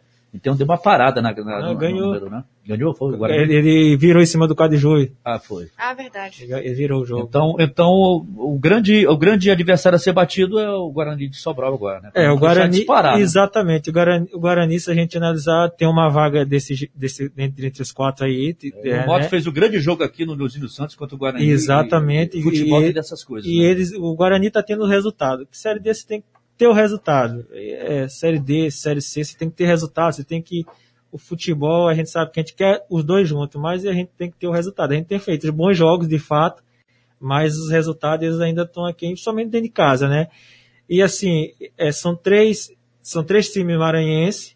Se a gente analisar que o, que o, quatro, que o Guarani tem uma vaga desses quatro, eu vejo o Paragominas também muito forte, com uma vaga dessa aí, para mim, um dos melhores times que Tá com um até time então. bem ajeitadinho. Exatamente. O Paulo Rangel, artilheiro do Campeonato Paraense. Sim, bom jogador. Bom jogador. O, o próprio treinador, né, que foi vice, foi vice-campeão, foi vice é, agora no, no, no- Paraense, no Paraense, né? né, Sim, com a Tuna Luso. então e tem o Quadjui, que vem, vem aí numa crescente, né, no futebol piauiense. Então, assim, é um, é um, como eu falo, é um grupo que está bem embolado, então, assim, a gente tem que ter muito cuidado, mas a gente confia muito que também uma vaga dessa vai ser nossa e isso aí não resta dúvida. A equipe do Paragominas realmente é uma equipe muito boa e o Moto teve vitória, né? Nas mãos um tempo. Exatamente. E Essa, essa expectativa aí, o jogo contra o, o Juventude, o jogo do 4 de julho, eu, eu falo o seguinte, é como nossa referência para a competição, que foi dois grandes jogos do, do, do Moto, né? A gente, tanto o, o, o Juventude, que nós tivemos uma boa vitória, quanto o Paragominas, apesar do empate, o time fez um bom jogo. Então a gente vê nessa expectativa para jogar de- em casa agora, né? Mas o futebol é isso aí. O futebol ele prega essas situações aí, às vezes onde a gente acha que as situações é mais tranquila é que prega essas surpresas aí. E o, e o jogo em si ele muda muito. Como bem falou, a expulsão mudou totalmente o que seria o jogo em si. A mensagem aqui do ouvinte, o Sargento Henrique do Monte Castelo. Boa noite, Maísa. Boa noite, Roberto Ramos. Parabenizar vocês pelo trabalho bem sucedido que a Rádio Timbira está propondo aos desportistas. Abraço, meu amigo Márcio Diogo, grande craque merecedor desse grande sucesso que está fazendo. Continuo torcendo por você, Sargento Henrique do Monte Castelo. Rapaz, eu acredito que seja meu ex-sogro. é uma pessoa tá que eu te tenho um carinho aqui. muito grande aí, seu Henrique, né? É, sempre acompanhando minha carreira aí de sempre, ouvinte aqui da rádio. Grande abraço aí, Henrique. Então, bora falar um pouco sobre o teu começo de carreira, né? Como é que tu começou no futebol, futebol maranhense, futebol internacional? Como é que foi? Toda- todas essas experiências, passagens por clubes nacionais. Então, eu sou pinheirense, né? Acho que a, a maioria sabe, né? Eu sou pinheirense, sou de Pinheiro. Eu saí de Pinheiro com 13 anos de idade, né? Em 99, né? Assim, num, num, num outro mundo, digamos, né? Assim, uma dificuldade bem maior de você buscar um, a se tornar um jogador. Não que hoje seja fácil, né? Mas assim, era outro momento. Você sairia. Hoje eu costumo dizer, você vai para um clube, antes de você chegar nesse clube, você já sabe o que vai encontrar lá pela rede social, por tudo, né? Você vai ali, clica ali, vai ver toda a estrutura. E antigamente não, saía sem saber o que eu iria encontrar. Eu vim através de seu William, né? Eu sempre gosto de frisar isso aí, que é o William Ribeiro, que hoje até inclusive trabalha na federação. Eu, é, a graça, de- depois de Deus, eu coloco o seu William. Por eu ter sido um jogador de futebol, talvez eu costumo dizer, se ele não me traz de Pinheiro, talvez eu estaria até lá, estaria até hoje lá, sem, sem ter conquistado esse sonho de ser um atleta. E a partir de 99 que eu vim para São Luís, jogando em escolinhas, comecei a fazer peneira. Em 99 eu teve uma peneira que foi muito falada aqui em São Luís, que foi uma peneira do Flamengo. Antigamente tinha muito nessas peneiras que vinham os zoeiros de, de outros estados, fazia peneira, reunia muitas pessoas, muitos jogadores, muitos, muitos meninos em busca de um sonho. Eu fiz peneira do Flamengo, fiz peneira do Vasco, sempre fui aprovado, cheguei nos clubes, não era aprovado. E depois eu fui para o RT. O RT é um time do interior de Minas Gerais, né, de Patos de Minas. E depois eu fui vendido para o Cruzeiro.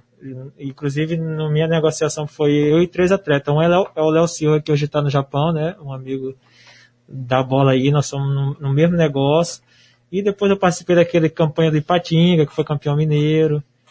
Fiquei, Tem várias passagens pelo Ipatinga, né? Sim, sim. Aí fiquei praticamente 10 anos com contrato com o Cruzeiro, não dentro do Cruzeiro desse período todo, sendo emprestado, né? Voltava e e depois eu tive uma experiência na Coreia, né? Como você falou agora há pouco, Paraná Clube, já tive passagem em grandes clubes e ultimamente eu tenho jogado no meu estado, né? O primeiro primeira vez que eu joguei no Maranhão foi no Sampaio em 2014, né, no retorno do Sampaio para a Série B, naquele elenco que tinha o Jonas, o William Correia, o Valber, ainda o Arlindo Maracanã, um elenco muito forte o Sampaio teve naquele ano. E depois, agora, nos últimos anos, jogando pelo PAC, Juventude, e minha terceira passagem pelo Motoclube. Pelo PAC foi eleito craque do Campeonato Maranhense, é não, não Sim, sim, esse ano, né, tive esse privilégio, né, porque eu costumo dizer que o PAC nos anos 90, porque o PAC teve dois tempos, né? Nos anos 90, o PAC te, teve uma exceção muito boa, disputava campeonatos, depois para e retorna agora, né? E esse PAC dos anos 90 foi minha referência de sonhar ser um jogador. Sonhava em jogar ali no Parque, no Costa Rodrigues, e consegui muito além disso, né? Então, assim, quando eu voto, ano passado eu já joguei pelo Parque, teve a parada do campeonato, pôde mudar de clube, o PAC não investiu mais na segunda, na volta do, da competição. Para mim é um momento muito especial quando eu jogo no PAC, porque no PAC ali está minha família toda, acompanhando minha, minha, que acompanhou minha carreira, meus pais e amigos, né? Então sempre o PAC é um, é um, é um sabor muito especial. E esse ano eu pude, a gente estava numa expectativa de conquistar ainda muito mais. O PAC eu considero que fez um campeonato muito bom, né? Dentro das suas condições e eu poder ser eleito, né, é, é meu segundo ano eleito o melhor jogador da competição, fui em 2019 também como com moto, e esse ano com o PAC, sem dúvida nenhuma, para mim é muito gratificante. Pois é, Márcio Diogo, a pergunta que eu vou fazer é a seguinte, é, é, em que você se espelhou, em que você se inspirou para ser jogador de futebol? Tem alguém que você se inspirou, se espelhou para ser jogador de é, futebol? É, assim, cada, cada atleta assim, ele sempre tem um ídolo, assim, né?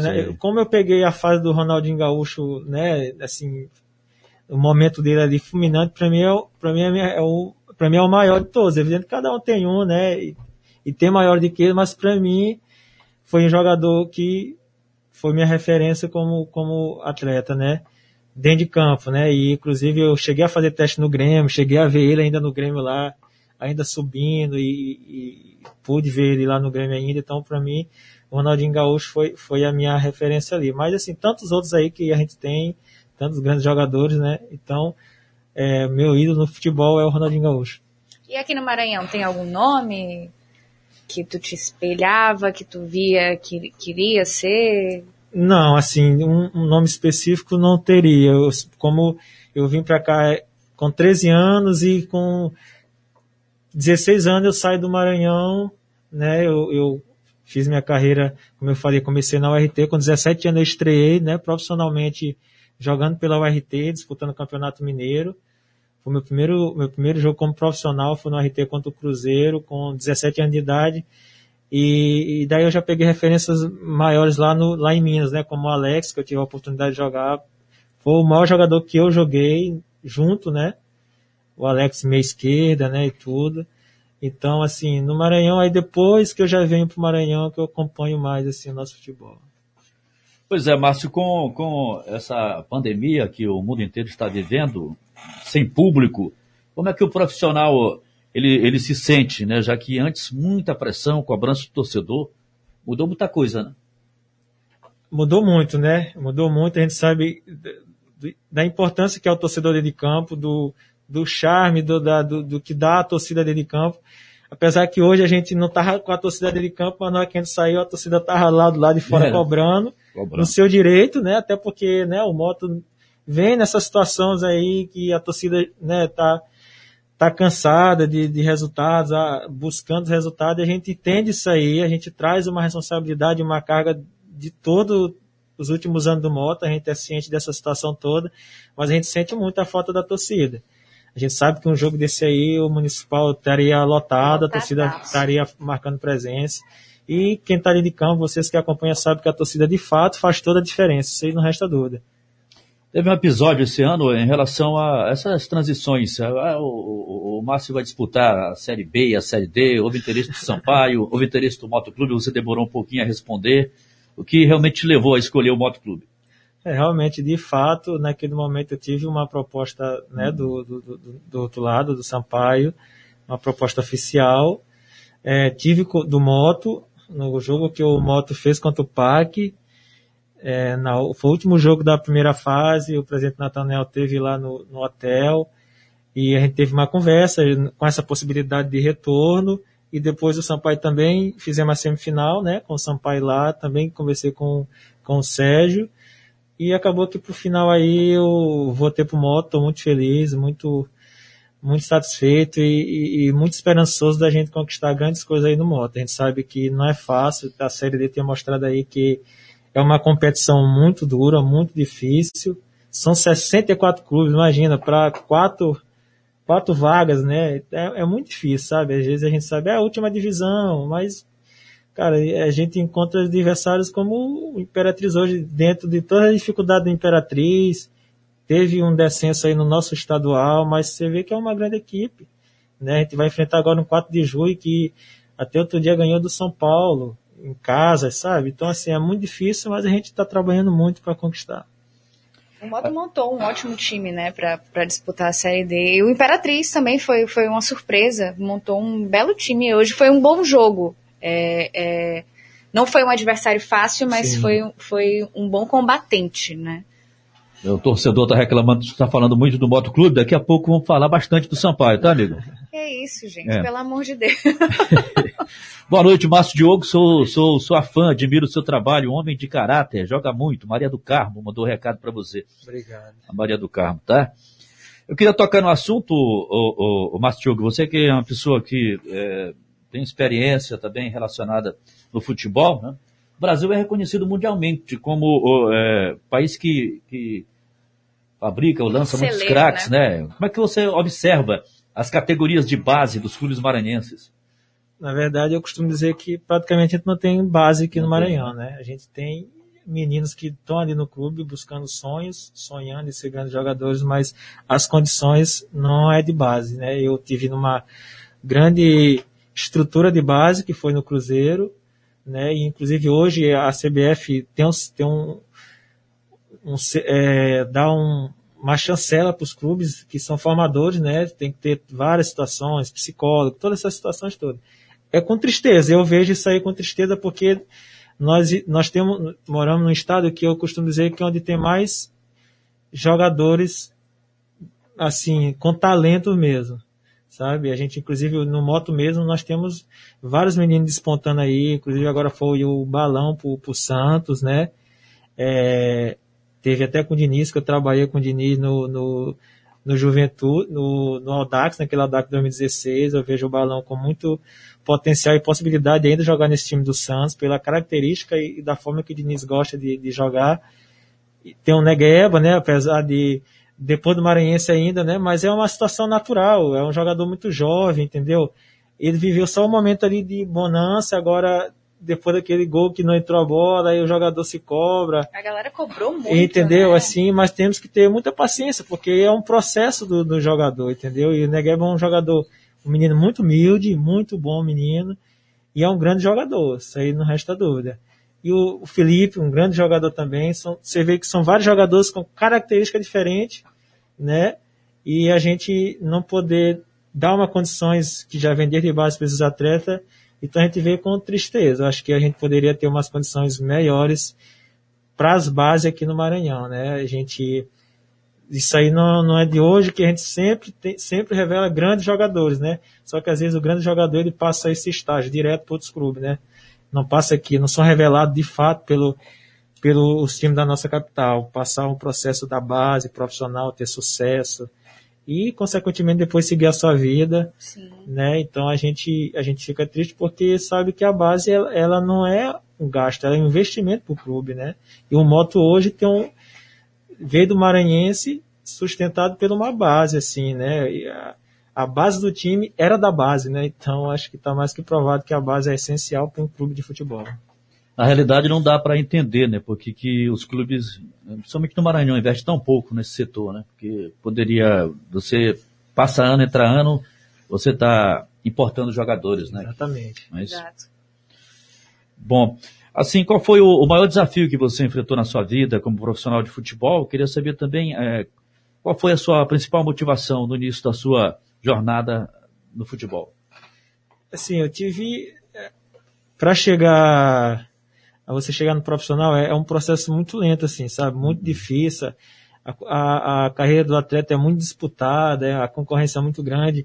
Às vezes um, um, um time ali que você perde, você, eu costumo dizer assim, um jogo ele muda sua vida por bem, mas muda sua vida por mal, né? Tantos jogadores a gente viu acabar a carreira às vezes num jogo, né? E hoje em dia ainda muito mais com a questão de rede social. Às vezes eu torcedor, tem torcedor que nem assistiu o jogo, ele se baseia no resultado e faz a sua crítica. Natural, tem toda a sua liberdade, mas a gente tem um mundo virtual e tem um mundo real. A gente fala muito no dia a dia nosso ali, para a gente tentar eliminar essa situação, viver a nossa realidade dentro do clube, assim. Porque senão, às vezes, um comentário que você pega pejorativo, diminutivo assim, você traz aquilo para dentro e às vezes te prejudica muito, entendeu? Então a gente, eu tive esses momentos difíceis, eu tive um momento muito difícil na minha carreira entre 2015, que foi, foi onde eu joguei 2014 aqui no Maranhão, depois eu fui para Fortaleza, eu trabalhei lá com o Neto Xavier, foi um treinador que trabalhou muitos anos no Boa, né, que é a equipe de Varginha, que hoje está na Série D. Eu fui para Fortaleza bem, fui valorizado, só que lá eu não consegui jogar, não foi um clube, foi um dos únicos clubes que eu não chego, que eu não consegui, não consegui jogar de fato assim, perdi total, toda a confiança, né? O clube dava todas as condições, o Fortaleza está aí, né? Mais que provado a potência que é hoje. E depois eu saio do Fortaleza para tentar ter outros ares, né? Eu volto, eu vou pro Boa jogar a Série B, o Fortaleza estava na Série C naquele ano, eu vou pro Boa jogar a Série B e o, o Neto Xavier depois retorna pro Boa também. Eu encontro ele lá, ele me afasta de novo no Boa. Foi um momento muito difícil na minha carreira, que eu costumo dizer assim, quase eu entro até em depressão por essa situação, assim, de, porque assim, ele chegou a colocar na minha cabeça que eu não conseguiria mais jogar, sabe? Então, mesmo com experiência e tudo, você acaba às vezes é, trazendo aquilo para você. Se então, foi, né? exatamente, né? foi um momento assim mais difícil na, na minha carreira. E depois eu consigo retornar, é onde em 2016 eu, eu jogo no Audax e eu retomo de novo a minha carreira normal, assim. E como tu vê o atual momento da tua carreira? Como é que tu enxerga esse momento no moto? Um ótimo momento está vivendo, né? Fazendo ótimas partidas, sendo decisivo para a equipe. Como é que tu vê isso? Mas eu vejo um momento especial e único até pela minha idade, né? Assim, eu tô, hoje eu tô com 35 anos, né? É, em setembro eu faço 36, mas na minha cabeça eu não me vejo com essa idade, sabe? Assim, dentro de campo eu estou conseguindo ter, ter rendimentos muito bons, não só tecnicamente, mas fisicamente, né? Que é o que o futebol hoje exige, né? Um jogo de muita força, de muita correria, né? Então eu estou conseguindo. Então, assim, eu não me vejo com essa idade dentro de campo hoje, no dia a dia, só que evidente que eu me cuido muito mais do que eu me cuidava antes, né? Até pela idade, tem que ter um cuidado muito maior. Eu vejo como um momento especial, desde as minhas, esses meus últimos anos, na verdade, aqui no Maranhão, eu tenho conseguido manter um nível muito bom de competitividade, né, de, de atuação. Então, é, eu espero, eu trabalho para manter isso aí por muito e muito tempo ainda. A gente sabe que com o decorrer, né, a dificuldade vão aumentando, mas a gente também hoje em dia é, a, a estrutura toda que que, que é dada hoje, tecnologia, suplementação, a gente pode estender essa carreira por muito tempo, né? Não, tem tantos jogadores aí de uma idade, tá né, chegando. Roberto, né, exatamente, jogou até outro dia aí, no, no Nenê, o próprio tá Nenê, exato, no Fluminense, o Fred. Então, assim, é, a gente sabe que os cuidados têm que ser maiores, e mas assim, eu me sinto muito satisfeito por saber que eu jogo, como depois do Maranhense poder ser eleito o melhor jogador maranhense jogando pelo PAC, né? Não, não é fácil, a gente sabe que não é fácil. Tendo os times aqui da capital, os dois que chegaram na final. Olha, mas o PAC né? não deixou absolutamente não, desejo, nada de a desejar. De o time do PAC, ali aquela, a Joel, o Peterson fizeram Sim, um campeonato maravilhoso. É um time muito forte, né? E a gente costuma dizer o seguinte, assim, que o PAC está pronto para galgar novos cenários assim. O Pacto está esperando definir a questão da, da, da copinha, das, das, das vagas, né? né? Exatamente, né? mas é um clube que está tá muito estruturado para representar bem a cidade de Pinheiro e o estado do Maranhão. Então, eu me sinto muito feliz em, em da forma que eu estou hoje, tecnicamente, fisicamente e, e, psicologicamente. Aproveitar que a gente está falando aí do parque, fazer mais uma vez um apelo. Filemon, por favor, uma camisa preta do parque. Top, né? Eu quero. Muito linda. muito linda, muito linda. Aquela camisa comemorativa do parque ficou Sim, maravilhosa, verdade. incrível. Fez sucesso essa camisa. Fez muito sucesso. Mas, Diogo, no campo de jogo da realidade, qual, qual a posição que você gosta de atuar? Até porque, às vezes, né, dependendo da exigência do técnico, você joga ali adiantado, ou um pouco mais saindo de trás, né? Porque tem a questão, né? Ele é meio, meio atacante, ele, ele é meio ofensivo. É Falso 9 hoje, né? É, um centroavante, é. Eu queria tirar essa dúvida aqui, né? Na, função realmente tática ali que você gosta é a que você está jogando hoje no moto? Sim, é, essa, é, essa posição que eu jogo no moto hoje é mais, eu brinco assim, que primeiro meu, o número, no tá Brasil... Tá jogando no, nos últimos jogos leve e solto. Exatamente. Né? No, amigo, no, no Brasil... O jogo no... tá jogando o fino. Eu no... tava, só de cortando aqui, Sim. com licença, tava, tava do lado do Daniel, né, na hora do, que ele fez o... Corta-luz? O corta-luz, eu, meu Deus, Daniel, tá jogando fino, fino no Brasil é, é associar muito a posição ao número, né? É. Dois é lateral direito, dez é o nove é o artilheiro. Só que aí eu, eu brinco que é o seguinte, o sete é o quê? É, é atacante, é volante. Então, é o 6-7. Então, assim, primeiro eu fico com o número 7, que nem o time adversário às vezes sabe de que eu jogo, se é meia, se é... Só que, brincadeiras à parte, sim, hoje o falso 9 para mim é uma posição que me deixa muito à vontade, porque eu consigo flutuar por trás do volante ali, sempre é, dominar essa bola, girar, jogar de frente, com os dois pontas é, fazendo ultrapassagem. E é uma posição que, que não é só pela minha idade que eu jogo. Eu joguei nessa posição em 2013 no Havaí também. E no Havaí naquele ano a gente tinha o, o Marquinho, né, que hoje parou, e o Kleber Santana, né, que não está mais entre nós. Então eram dois jogadores meias de, de origem então eu jogava como um falso 9 com esses jogadores. Foi, foi, foi uma temporada muito positiva minha naquela Série B pelo Havaí. Então, assim, é uma posição que eu já jogava, né? Facilita a questão é, de desgaste físico é menor também naquela posição. Mas eu também jogo pela, pelas, pelas laterais, o desgaste é maior, Sim. não resta dúvida. Mas hoje é a posição que eu me sinto muito bem. Só que até dificulta mais por, porque os zagueiros eles querem contato com o 9 e eu não vou para o contato com eles, eu fujo deles.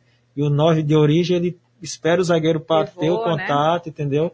Só que nós temos o Alas hoje aí que está voltando, né? Está buscando sua melhor forma física, que já é um 9 clássico, né? Um 9 de origem.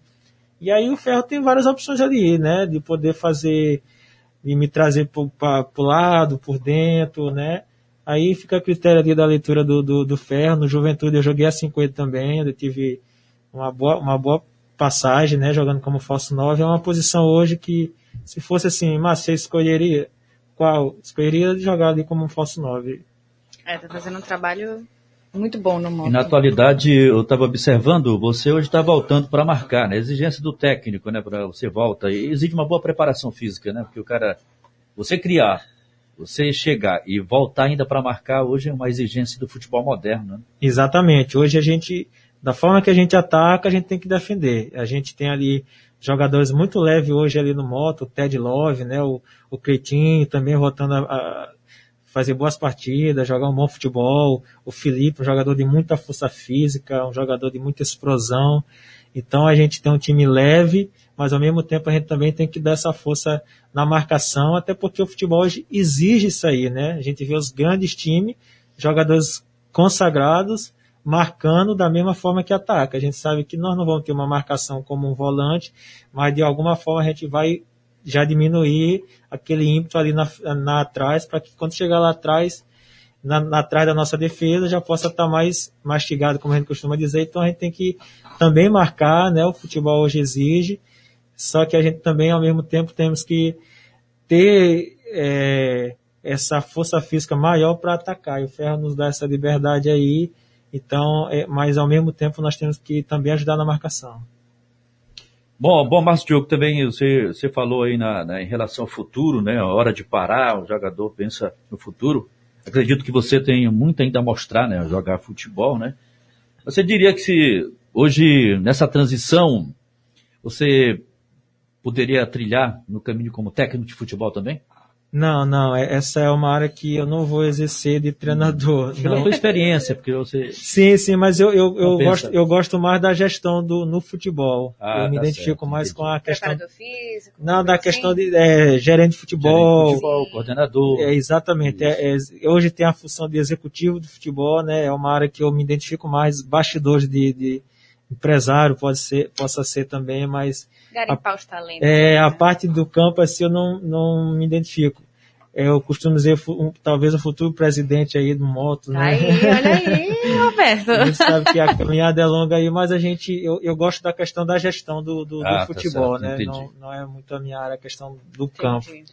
Aqui tem um recado torcedor. Musa Maísa e Grande Roberto, abraço do Rock da Cidade Operária, ligado na mais ouvida. Valeu, Rock. Um abraço aí pro Rock, sempre acompanhando nossa, nossa, nossas, nossas jornadas esportivas, nossos programas esportivos.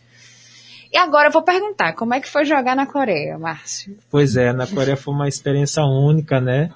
Eu joguei na Coreia em 2010, na época eu estava no Paraná Clube, jogando a Série B, e recebi a proposta para jogar na Coreia. Eu joguei no Suwon Bruin, que é o nome do time, mas no Brasil é conhecido é, popularmente assim como Samsung, que ele é de fato, ele é da empresa Samsung, Sim. lá é, é da onde é a empresa, então é- ela banca o clube. E assim, foi uma experiência única, rica, né?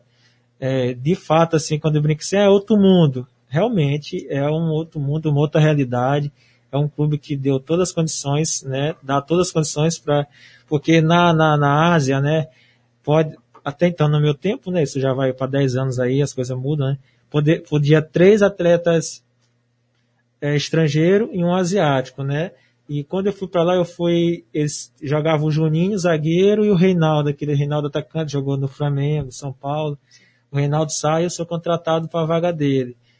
Só, e o clube, é, a questão da maior dificuldade, a língua, né?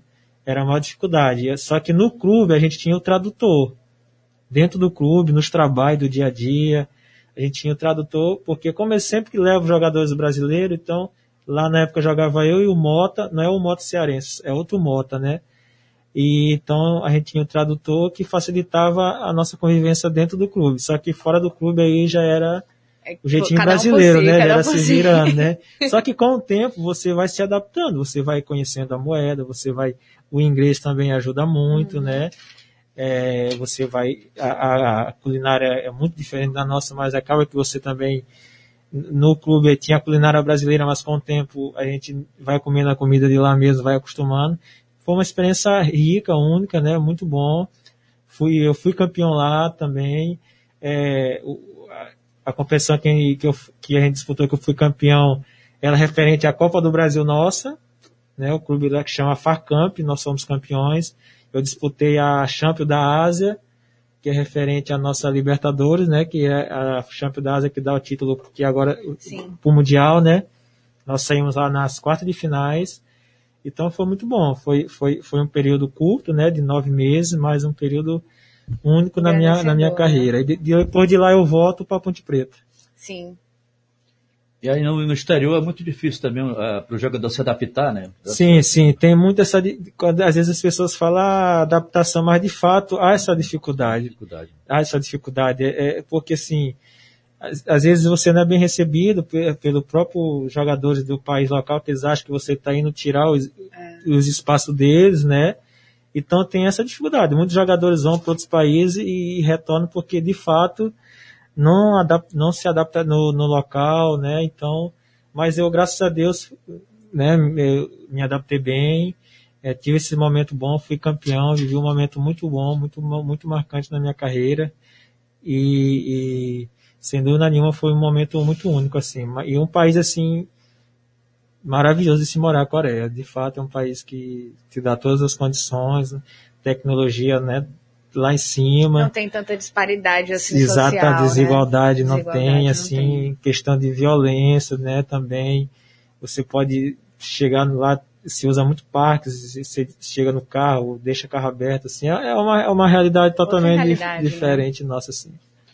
Agora, no geral, Márcio Diogo, eh, os, respons- os responsáveis pelo desenvolvimento do futebol brasileiro, no caso da CBF, que promove as competições, eles estão prestando um bom serviço é, para os clubes, para os atletas? O que você, que você analisa?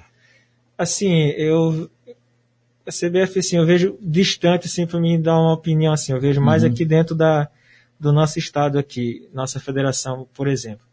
É, nós tivemos uma final do há dois, três meses atrás aí do Maranhense que foi único, né, com a, né, a, a Mirante transmitindo essa final, foi muito bom, o campeonato terminou muito valorizado. Verdade. E gerou uma expectativa muito boa para o nosso futebol no todo, né? Só que eu não consigo ver essa expectativa virar uma realidade.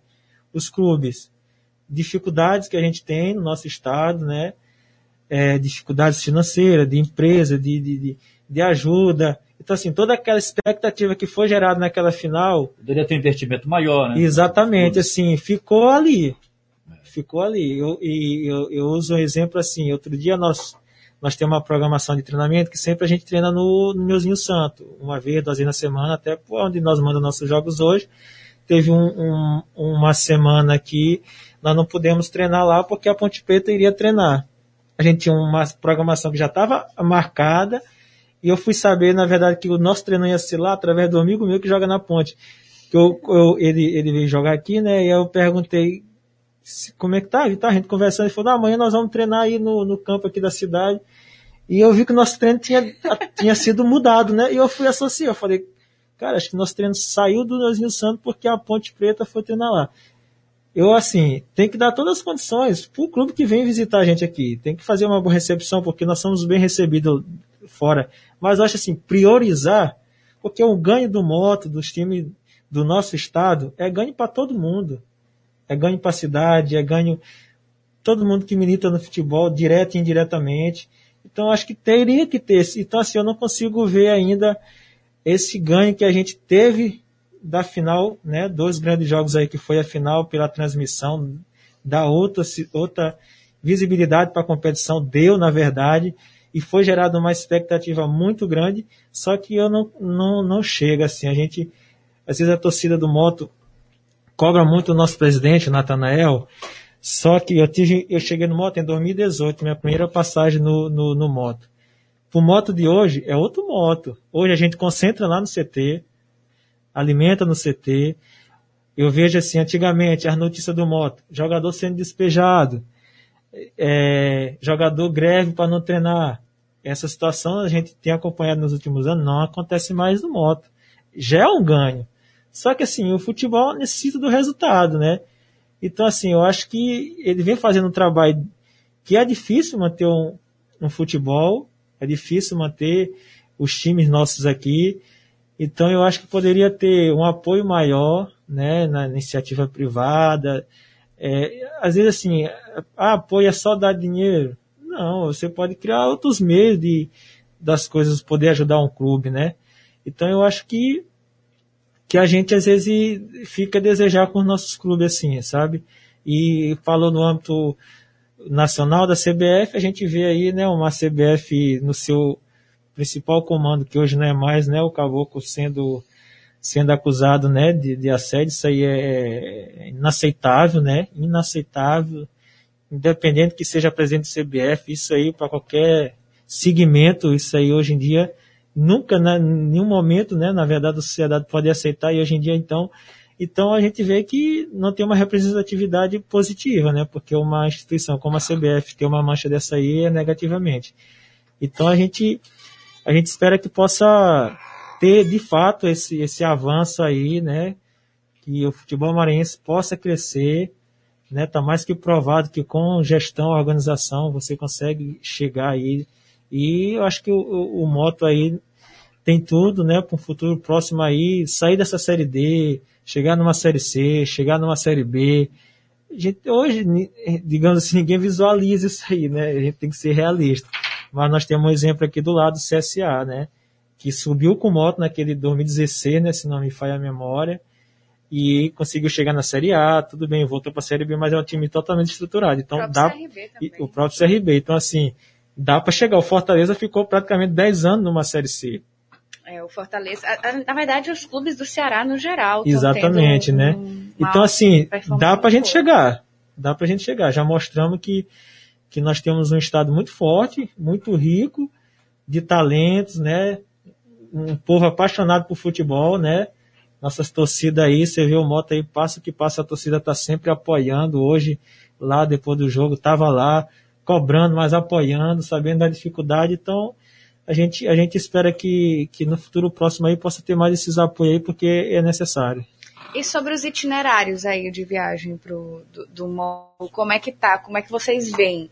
A, a CBF tem a logística dela, né? Escolhe como é que vai fazer o transporte dos atletas. Tem prejudicado? É, isso aí, isso aí é um prejuízo não só para nós. Naquela viagem de Paragominas foi uma Foi, foi absurdo. Eu, particularmente, aí praticamente eu chegando a 20 anos de carreira aí, eu nunca tinha feito uma viagem daquela ali. De fato, a gente saiu daqui meio-dia e chegamos em Paragominas 8 da manhã do outro dia. Era melhor ter ido a pé. Exatamente. E viajando assim, sem parar o tempo todo. Assim, na verdade, assim, acaba que é uma falta de respeito, assim, só porque você é atleta, você tem que ir lá chegar e fazer o jogo. Eu, não, eu, eu não vejo assim, às vezes a, a pessoa fala, ah, o jogador tem regalia, mas qual regalia? Qual, qual profissional não quer ser bem, bem atendido na sua, no na sua empresa, no sua, na sua profissão? Isso é natural, todo profissional.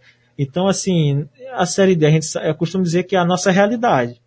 A realidade do moto é essa, nós atletas é essa. A gente tem que, a gente não pega isso aí como desculpa, mas a gente vê como uma falta de respeito. É, a dificuldade é para todos os clubes, de fato, mas às vezes tem uns que é muito mais, né? Por questão dessa pandemia, os voos eles são diminuídos, mas se você tenta apertar ali, você consegue fazer uma logística melhor. Então foi uma logística totalmente é, desrespeitosa com a gente. Nós chegamos Cruel, lá, né, né? pra- pra cruel, cruel. verdade, Nós cruel. chegamos lá no sábado, você ficou um... e aí e, um agravante a mais assim, as viagens é sempre no horário das suas refeições. A gente viajou meio-dia, você nem almoça antes nem depois. Aí o voo em, em São Paulo, a gente saiu daqui, nós estamos aqui do lado do- de Belém, né? Pelo menos se atravessar aqui o ferro e passar Sim, por Pinheiro ali. sim. Aí a gente foi em Salvador, de Salvador nós fomos para São Paulo, Fez um tour pelo Brasil. Exatamente. De São Paulo a gente volta para Belém para pegar e a viagem de ônibus. E sempre esses horários da refeição. E você tem que fazer o lanche, você tem que comer um hambúrguer, coisa que o atleta tem que ter uma boa alimentação e uma noite de sono perdida.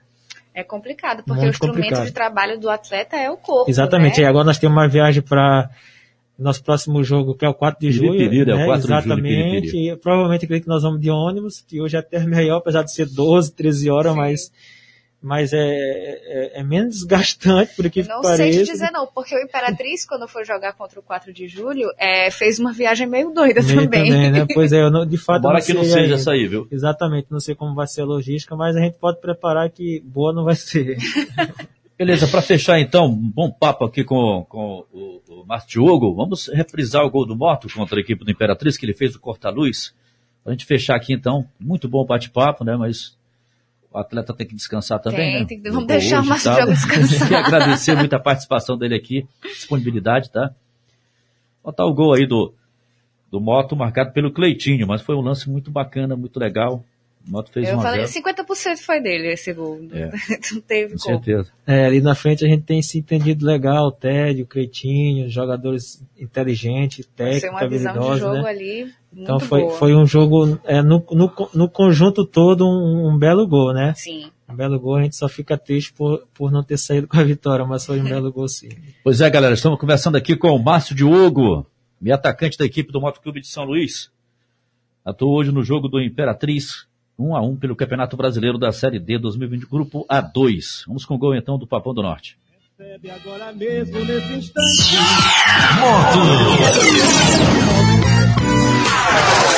Roberto Ramos. É, fazer o levantamento para grande área, pegou no contrário. Volta a bola ali lateral, cobrado pelo Everton Silva para Márcio Diogo, dominou, pisa na bola, incrementa. Everton Silva se apresenta com a opção, toca a bola para a chegada do Codó, Codó dominou, cabeça erguida, abriu o campo de visão, entregando para Cleitinho, Cleitinho dominou, ótima opção, articulando a jogada, trocou passes com Márcio Diogo para Jeff Silva, um para Everton Codó, vai para cima da marcação, solta essa bola agora para ele, Ted Love tem espaço para bater, pode queimar dali, cortou o primeiro, puxou para canhota, rolou para Márcio Diogo, fez o corta-luz, lindo, lindo, lindo, Cleitinho vai fazer, Cleitinho bateu!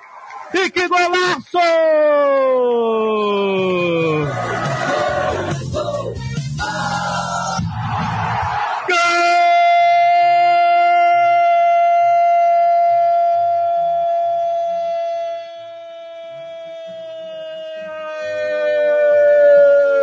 do papão, do papão, do rubro negro! Cleitinho! Numa jogada sensacional do ataque rubro-negro. O corta-luz preciso do Márcio Diogo deixando e enganando a marcação. A bola sobrou limpa. Clara, cristalina para o Cleitinho. Camisa número 11 encheu o pé rasteiro para colocar longe do alcance do goleiro e saiu para emoção. Vai papão, vai papão, vai Cleitinho colocando no placar quando eram decorridos pela minha cronometragem.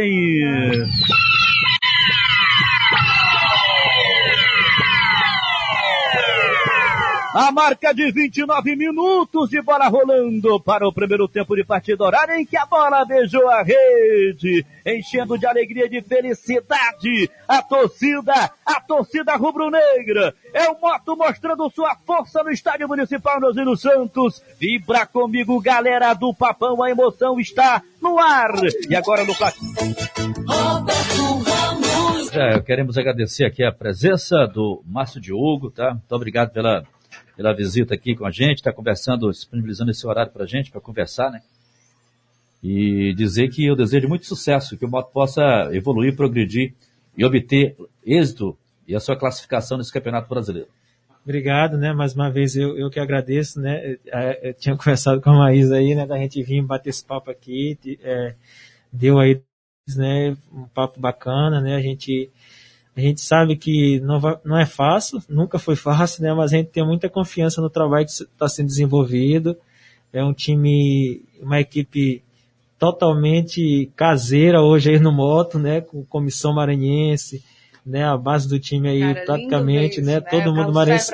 Exatamente, né? Você vê, você vê como a gente é rico, né? Em, em talentos, né? Em bons profissionais, né? É, o, Lá a gente tem um Pires, né, que foi campeão brasileiro, né, um cara que é, ajuda ali defensivamente os atletas ali da, da que tra na parte de trás ali.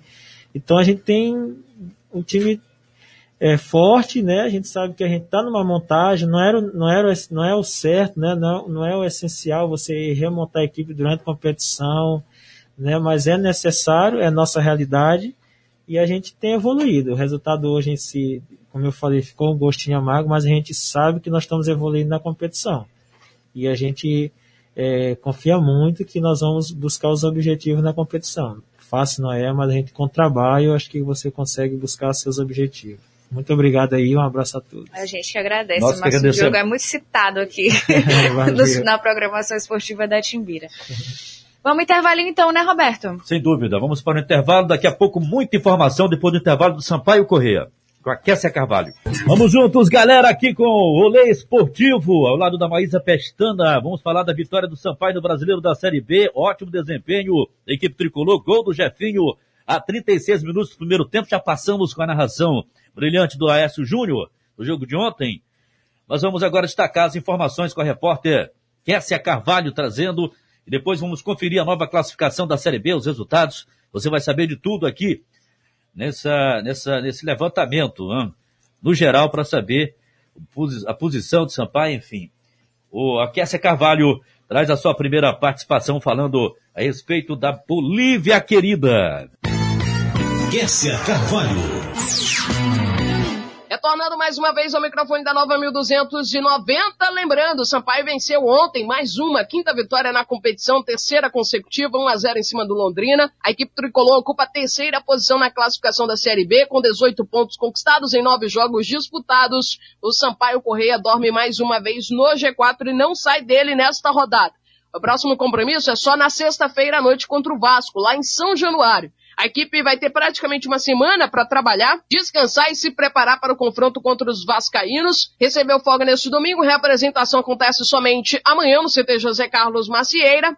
E na quarta ou na quinta, no máximo, deve viajar para o Rio de Janeiro. O técnico Felipe Surian, que vai ter o retorno do Luiz Gustavo, que cumpriu suspensão automática nesta nona rodada, e já vai ter à disposição também o lateral Filipinho, anunciado no final da última semana, mas não vai poder contar com o Eloy, que além de sair machucado ontem, levou também o terceiro cartão amarelo, ou seja, cumpre suspensão automática. Por enquanto é só, galera. Agora retorno oficialmente, definitivamente com vocês.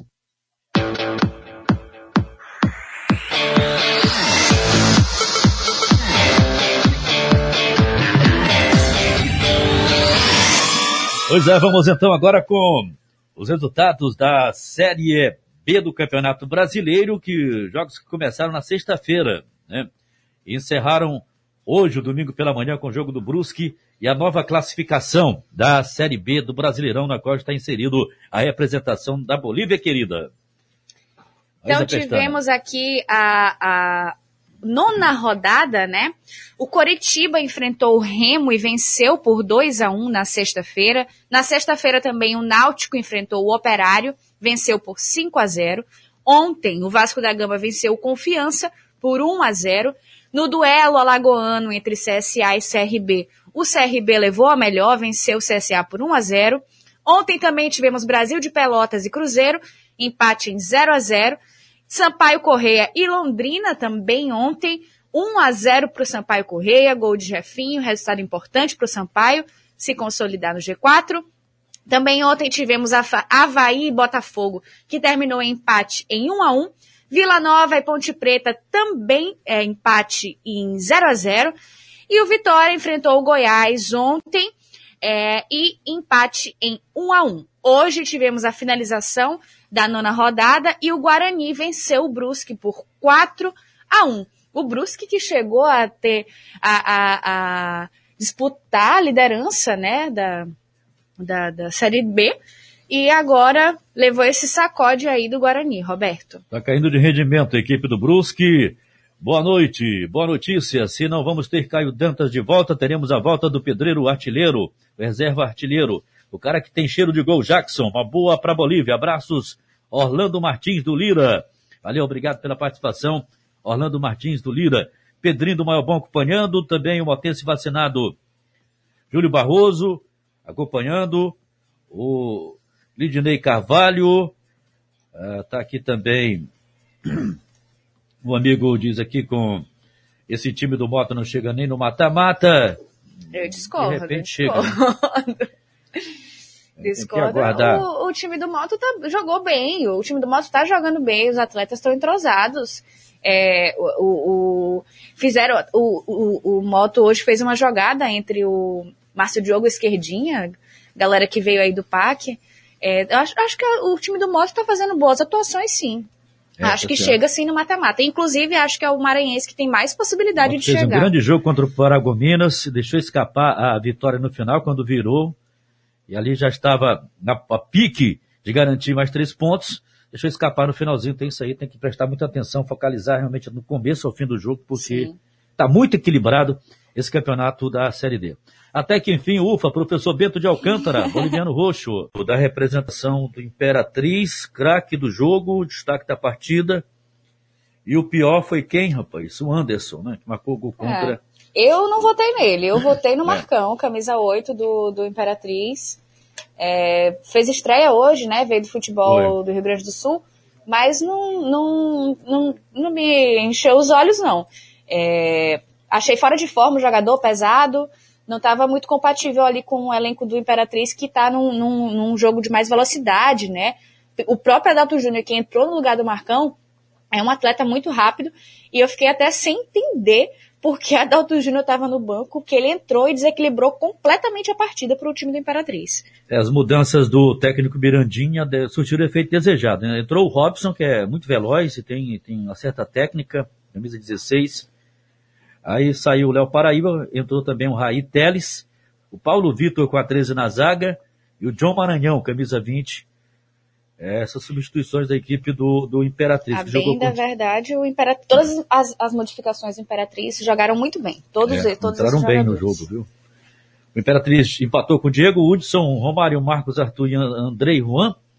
Gessé, Cícero, Marcos Paulo, Lineker, depois Robson, Léo Paraíba, Kennedy Balotelli, que foi expulso. Depois entraram John Maranhão, Adalto e Rai Teles. O Mato jogou com Matheus Souza, Everton Silva, Anderson, Kevin Esquedinha. Codó. Depois Gustavo Jeff Silva, depois Diego Renan, Cleitinho, Márcio Diogo, depois Vander, Felipe Cruz, depois Negueba, é, Ted Love e o Wallace Lima. Arbitragem de Juliano Negreiros Castro do Acre. Vamos com a classificação da Série B? Já passou aí? A Série B já, já a classificação, vamos é. aqui, ó. O Náutico em primeiro lugar, com 21 pontos, seguido pelo Curitiba, com 19. Logo em terceiro lugar, temos o Sampaio Corrêa, com 18 pontos. Goiás, com 16, na quarta posição. CRB em quinto e sexto, Vasco da Gama. Sétimo, Brusque, que já chegou a terceiro, vice-líder da competição, mas agora está em sétimo lugar. Guarani com 8, é, desculpa, com 13 pontos no oitavo lugar. Botafogo em nono com 12. Operário também com 12 em décimo lugar o Havaí com 11 pontos na 11 posição, o Vila Nova com 10 pontos ocupando a 12 Cruzeiro na 13 com 9 pontos, CSA 8 pontos, 14 posição, 15 posição Confiança com 8 pontos e o Vitória ali na beira da zona de rebaixamento com na 16 posição e 7 pontos. Aí o Z4 temos o Brasil de Pelotas, todos com 7 pontos. Brasil de Pelotas, Ponte Preta, Londrina e o lanterna do campeonato, o Remo, que foi mais uma vítima do Tubarão. É, é, ao longo da semana, no Fome de Bola, os torcedores ficaram brincando, é, mandando áudio perguntando quem será a próxima vítima agora, sabia, Roberto? É porque o Tubarão tá traçando tudo, né? Sem Olha, dúvida, é verdade. E, e, o time do Vasco não é uma equipe difícil de ser batida, não. Né? É, não é mesmo, não. Acredito que o, que o Sampaio vai fazer uma ótima partida. Os jogadores. A, na, na, verdade, as partidas do Sampaio vêm numa crescente, né? A, a primeira partida do, do, Sampaio foi assim, mais devagar, depois o time já foi se, se encontrando, e aí agora estão é, com belas atuações aí do Mauro Silva, principalmente, que foi muito criticado no começo, né? Porque não estava entregando tudo que ele já tinha jogado no Campeonato Carioca com o Surian, mas é, vem fazendo ótimas partidas, fez uma ótima partida, essa última partida contra o Londrina. Então acredito, o próprio Jefinho, que fez um começo de Campeonato Maranhense muito bom e depois sumiu, né? Um pouco, vem fazendo gols de novo pelo Sampaio.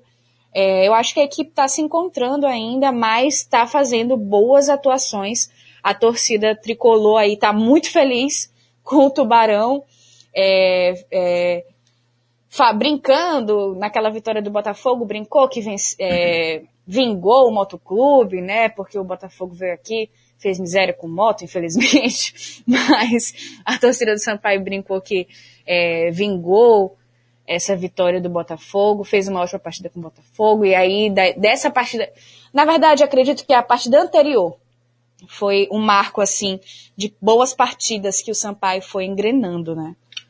Muito bem, ouvinte, perguntando a respeito da Fórmula 1, vitória de Verstappen, impõe a terceira derrota seguida a Hamilton, mas Mercedes comemora o ritmo. Max Verstappen entrou na primeira sequência de três corridas em finais de semana seguidos deste campeonato de Fórmula 1 na França, Áustria e na Estíria sem saber muito bem se a boa fase da Red Bull que começara com a vitória em Mônaco estava mais relacionada às características de certas pistas e saiu não apenas com a liderança do campeonato, mas com uma vantagem de 32 pontos, ou seja, mais do que uma pontuação máxima em uma corrida, e deixando Lewis Hamilton e a Mercedes sem armas para sequer ameaçá-lo em duas destas corridas. Ambas foram realizadas na Áustria, onde a Red Bull foi bem no passado. Verstappen venceu em 2018 e 2019, e a Mercedes não tem um histórico tão bom. Em um ano no qual o desempenho dos carros tem sido muito igualado, isso fez a diferença. E neste domingo, Verstappen saiu da pole, liderou todas as voltas e fez a volta mais rápida e ainda teve tempo de fazer uma segunda parada nos boxes e mesmo assim vencer com 17 segundos de vantagem para Valtteri Bottas, segundo colocado. A informação da Fórmula 1 você acompanhando aqui também no Olê Esportivo pela Rádio Timbira, comigo com a Maísa Pestana. Vamos conferir agora os jogos do Campeonato Brasileiro da Série D. Muitos jogos. Vamos destacar também a classificação do Grupo A2, na qual estão os representantes do Estado do Maranhão, para saber a classificação da Série D do Campeonato Brasileiro para os maranhenses. Tivemos a quinta rodada da Série D, né, do Campeonato Brasileiro, muitos jogos, começando com Castanhal e Ipiranga, é, dois para o Castanhal, um para o Ipiranga. O América do Norte venceu o Atlético do Ceará por 2 a 0. Brasiliense e Gama empataram em 0 a 0, assim como Campinense e 13 da Paraíba empataram em 0 a 0. Boa Vista e Cianorte também empataram, mas o placar foi de 1 a 1. O Guarani de Sobral, que é o próximo adversário do Imperatriz, venceu o 4 de julho, que é o próximo adversário do Motoclube, por 3 a 1. O Juventude Samas perdeu para o Paragominas em casa, placar de 3 a 1 para o Paragominas. Calcaia e ABC acabou 3 a 2 para o Calcaia. Tocantinópolis enfrentou o Palmas e perdeu por 4 a 1. O Asa perdeu para o Sergipe por 3 a 1. O Cascavel venceu o Esportivo por 2 a 1. Porto Velho venceu o Aparecidense por 1 a 0. O Atlético da Bahia e o Bahia de Feira ficaram no empate em 2 a 2. Inter de Limeira e Santo André deu Santo André 2 a 1. O Boa enfrentou o Uberlândia, empatou em 2 a 2. Ferroviária, Ferroviária deu um sacode no Águia Negra, 7 a 0. O São Raimundo e o Gás é, empataram em 1 a 1. Fast Club perdeu para o Galvez, é, 2 a 1. Madureira e Bangu, 1 a 0 para o Madureira. Juventus e Marcílio Dias, 2 a 0. Caxias e Aimoré, 2 a 1 para o Caxias. Rio Branco e Rio Branco é, empataram em 0 a 0 esse confronto. É, outro Rio Branco do Paraná enfrentou o Joinville e também empatou em 0 a 0 Jaraguá e Goianésia, 3 a 0 para o Goianésia. Motoclube Imperatriz, 1 a 1. Itabaiana e Murici, vitória do Itabaiana por 1 a 0. Nova Mutum venceu o União Rondanópolis por 1 a 0. Retrô e Juazeirense acabaram em 0 a 0 a partida, bem como Souza e Central, que também empataram em 0 a 0. O Penharol venceu o Atlético do Acre por 2 a 1. A Portuguesa venceu São Bento por 2 a 0 e teremos mais jogo, mais um jogo para fechar essa quinta rodada, que é amanhã às 4 horas, Patrocinense e Caldense para fechar a quinta rodada da Série D do Campeonato Brasileiro. Agora a classificação do grupo dos maranhenses, o grupo A2, tá assim: Guarani de Sobral com 12 pontos, líder isolado. Paragominas é o vice-líder com oito pontos. 4 de julho também com oito pontos. Imperatriz e Moto Clube, o Moto na quarta posição com seis pontos, mas o Imperatriz também com seis pontos na quinta posição. Tocantinópolis com cinco pontos na sexta posição. Juventude Samas na sétima posição, vice-lanterna do grupo, com cinco pontos. E o Palmas, lanterninha do grupo A2, é, oitava posição, apenas três pontos. Roberto. Beleza, obrigado, Maísa Pestana. Destacando as informações, olha, a seleção brasileira de basquete masculino está fora da, das Olimpíadas de Tóquio, tá? Foi derrotada pela Alemanha por 75 a 64 na final do pré-olímpico da modalidade, disputado em Split, na Croácia. Como estava em jogos apenas uma vaga à Olimpíada de Tóquio, mesmo tendo vencido os três primeiros jogos com o vice-campeonato, o time brasileiro não participará do torneio japonês. O grande destaque brasileiro foi o pivô Anderson Varejão, com 14 pontos. O cestinha da partida foi o alemão Wagner, com 28 pontos. Depois da vitória parcial no primeiro quarto, 17 a 14, ao final da primeira metade do jogo, o Brasil já estava atrás no placar por apenas dois pontos.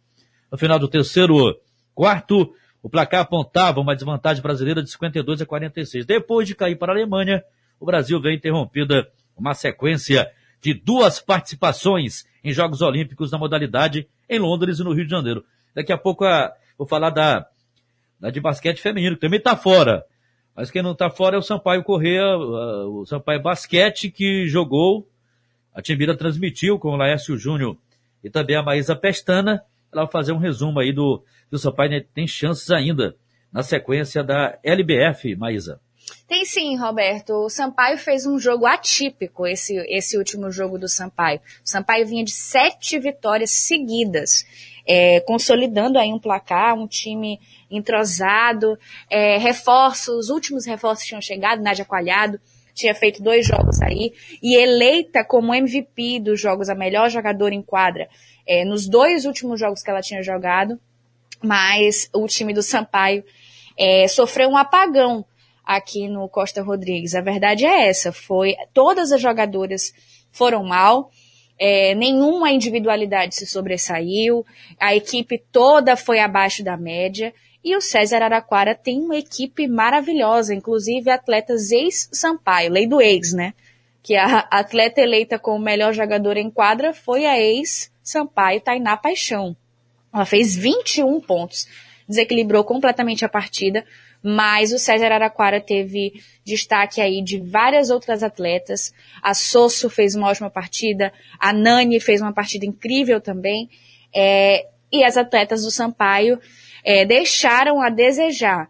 Até a Rafaela Monteiro é, tentou é, buscar aí puxar a responsabilidade para si, mudar o resultado do jogo, mas não foi efetivo. O Sampaio errou muito, a verdade é essa. O Sampaio errava passes, errava na marcação, errou bastante. A equipe do Vígio Lopes errou muito. E o César Araquara não errava nada.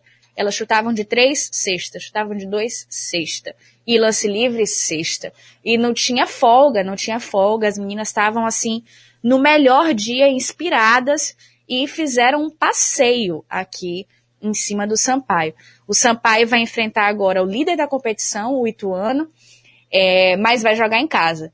Já fez todos os duelos fora de casa e agora vai fazer os últimos jogos dessa segunda fase da fase classificatória da LBF, todos aqui em São Luís. A gente sabe que por conta da pandemia, os jogos não estão é, tendo torcidas, mas é, uh, a, ainda assim jogar no Costa Rodrigues, o local que as meninas treinam diariamente, é uma vantagem para a equipe do Sampaio. Até clima, né, também interfere em tudo. E é isso aí, Roberto. O agora Sampaio. É, agora mais para frente é, tem que, tem, que, tem que reagir, né? tem, tem que reagir. Tem, uma, tem uma, uma, uma, partida muito difícil contra o Ituano. O Ituano é líder absoluto da competição desde o começo da competição, vem fazendo aí ótimas atuações. Mas o Sampaio tem um elenco maravilhoso. O Sampaio tem jogadores de seleção brasileira. É, não pode tomar conhecimento dos outros times. O Sampaio tem que entender que tem uma seleção. O Sampaio tem a base da seleção brasileira. Então, o técnico Vigil Lopes, inclusive, é da comissão técnica do Brasil.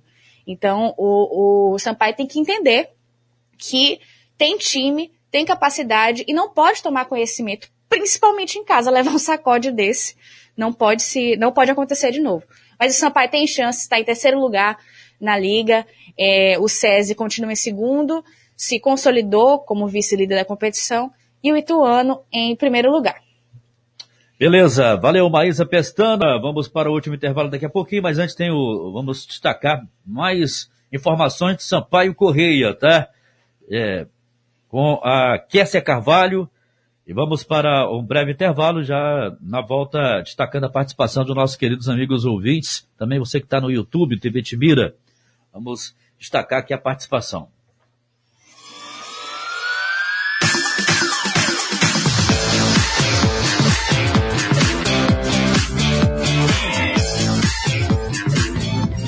Kessia Carvalho. Olá, muito boa noite a todos e todas que acompanham ao rolê esportivo deste domingo, 5 de julho de 2021. Ontem tivemos Bolívia Querida em campo Jogo da nona rodada do Campeonato Brasileiro da Série B. A partida foi aqui em São Luís, lá no estádio Castelão. Tricolor de Aço recebeu Tubarão Paranaense, o Londrina Esporte Clube. Duas equipes ocupando extremos opostos da tabela de classificação do Brasileirão. A Bolívia Querida brigando para manter a vaga no G4. O Londrina tentando se afastar do Z4, a zona de rebaixamento. Técnico Felipe Surian, para a partida de ontem contra os paranaenses, promoveu quatro alterações na equipe titular. Duas delas no setor defensivo. Na lateral direita, Luiz Gustavo cumprindo suspensão automática, não jogou. Watson Pires foi o titular. Na lateral esquerda, tivemos o retorno de Eloy, que até momentos antes do jogo era dúvida por conta de um entorse no joelho esquerdo. Zé Mário começou no banco. As outras alterações aconteceram no meio de campo e no setor ofensivo. Entrada de Gui Campana no lugar de Daniel Costa e Jefinho no lugar de Ciel. O tricolor de aço começou a partida com a seguinte informação. Mota, Watson Pires, Paulo Sérgio, Joécio Eloy, Ferreira, Mauro Silva, Gui Campana, Pimentinha, Jefinho e Jean Silva. No banco de reservas, novidades também. O retorno de Roney e do volante Pablo recuperado da luxação no ombro. A vitória tricolor foi conquistada ainda no primeiro tempo. Jefinho, que já tinha marcado um gol aos 27 minutos da primeira etapa, mas na visão da arbitragem em impedimento, portanto anulado, não desistiu e aos 36 minutos foi recompensado. Lá na ponta direita, o Pimentinha recebeu inverteu para Jean Silva na esquerda, que estava praticamente sozinho e sem goleiro, não conseguiu dominar como queria, a bola acabou sobrando para o Jefinho, que só teve o trabalho de empurrá-la para o fundo das redes. Gol boliviano, gol do artilheiro da temporada, Jefinho. No segundo tempo, Londrina tentou reagir, passou a pressionar mais e o Sampaio investia sobretudo nas jogadas de contra-ataque para tentar chegar ao segundo gol. No entanto, nada que fosse suficiente para voltar a balançar as redes. Já nos minutos finais da partida, inclusive, o Mota marcando presença e realizando uma defesaça que impediu aquele que seria o gol do empate paranaense.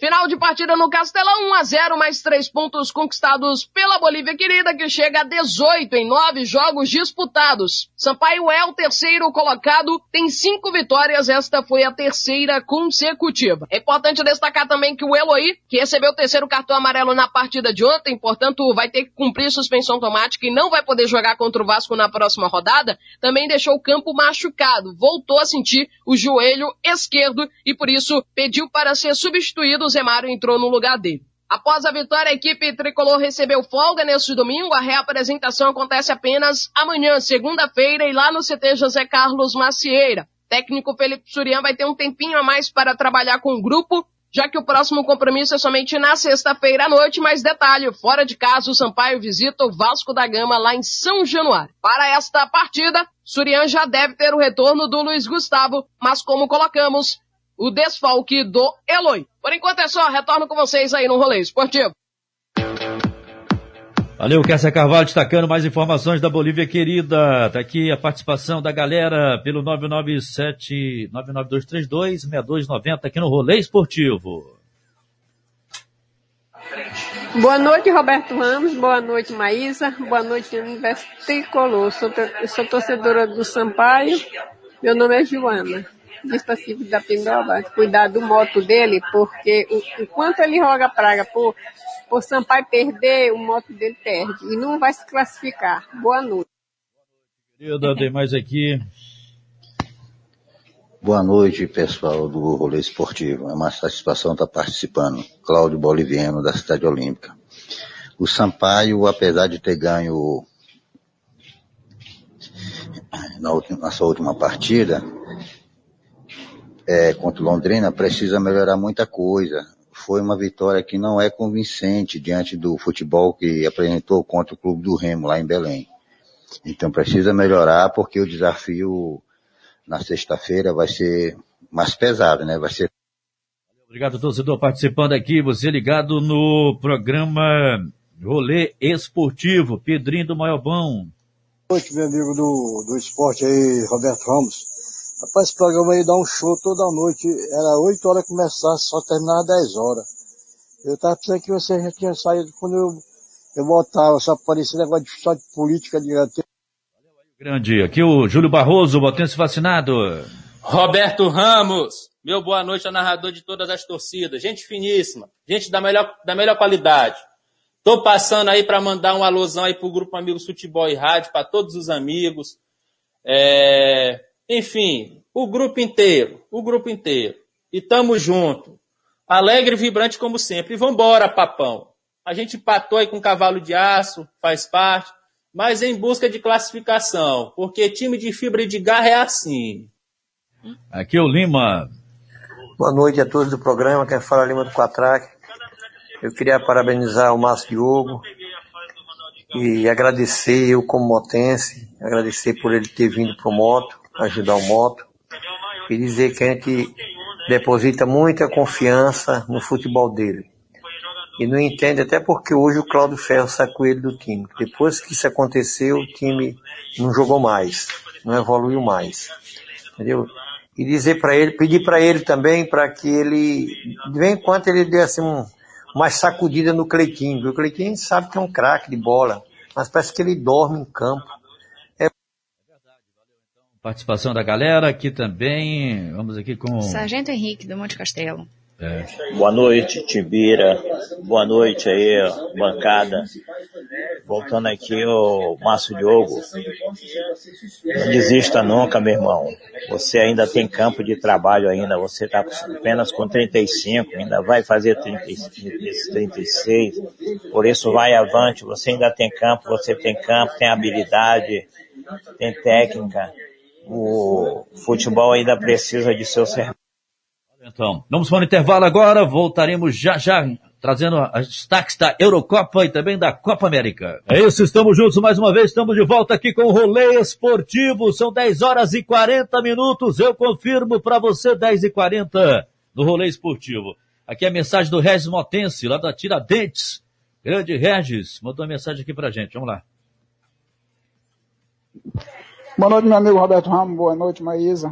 Rapaz, vocês são apresentadores e não vendedores de sonho, para você estar dizendo que o Moto vai chegar iludindo o torcedor que não sabe o que é futebol com esse time ruim, achando que o Moto vai chegar a algum lugar. O Moto não vai chegar com Diego Renan, é, Jeff, Jeff Silva e Codó de volante e Everton Silva de lateral direito. Meu irmão não vai chegar a lugar nenhum.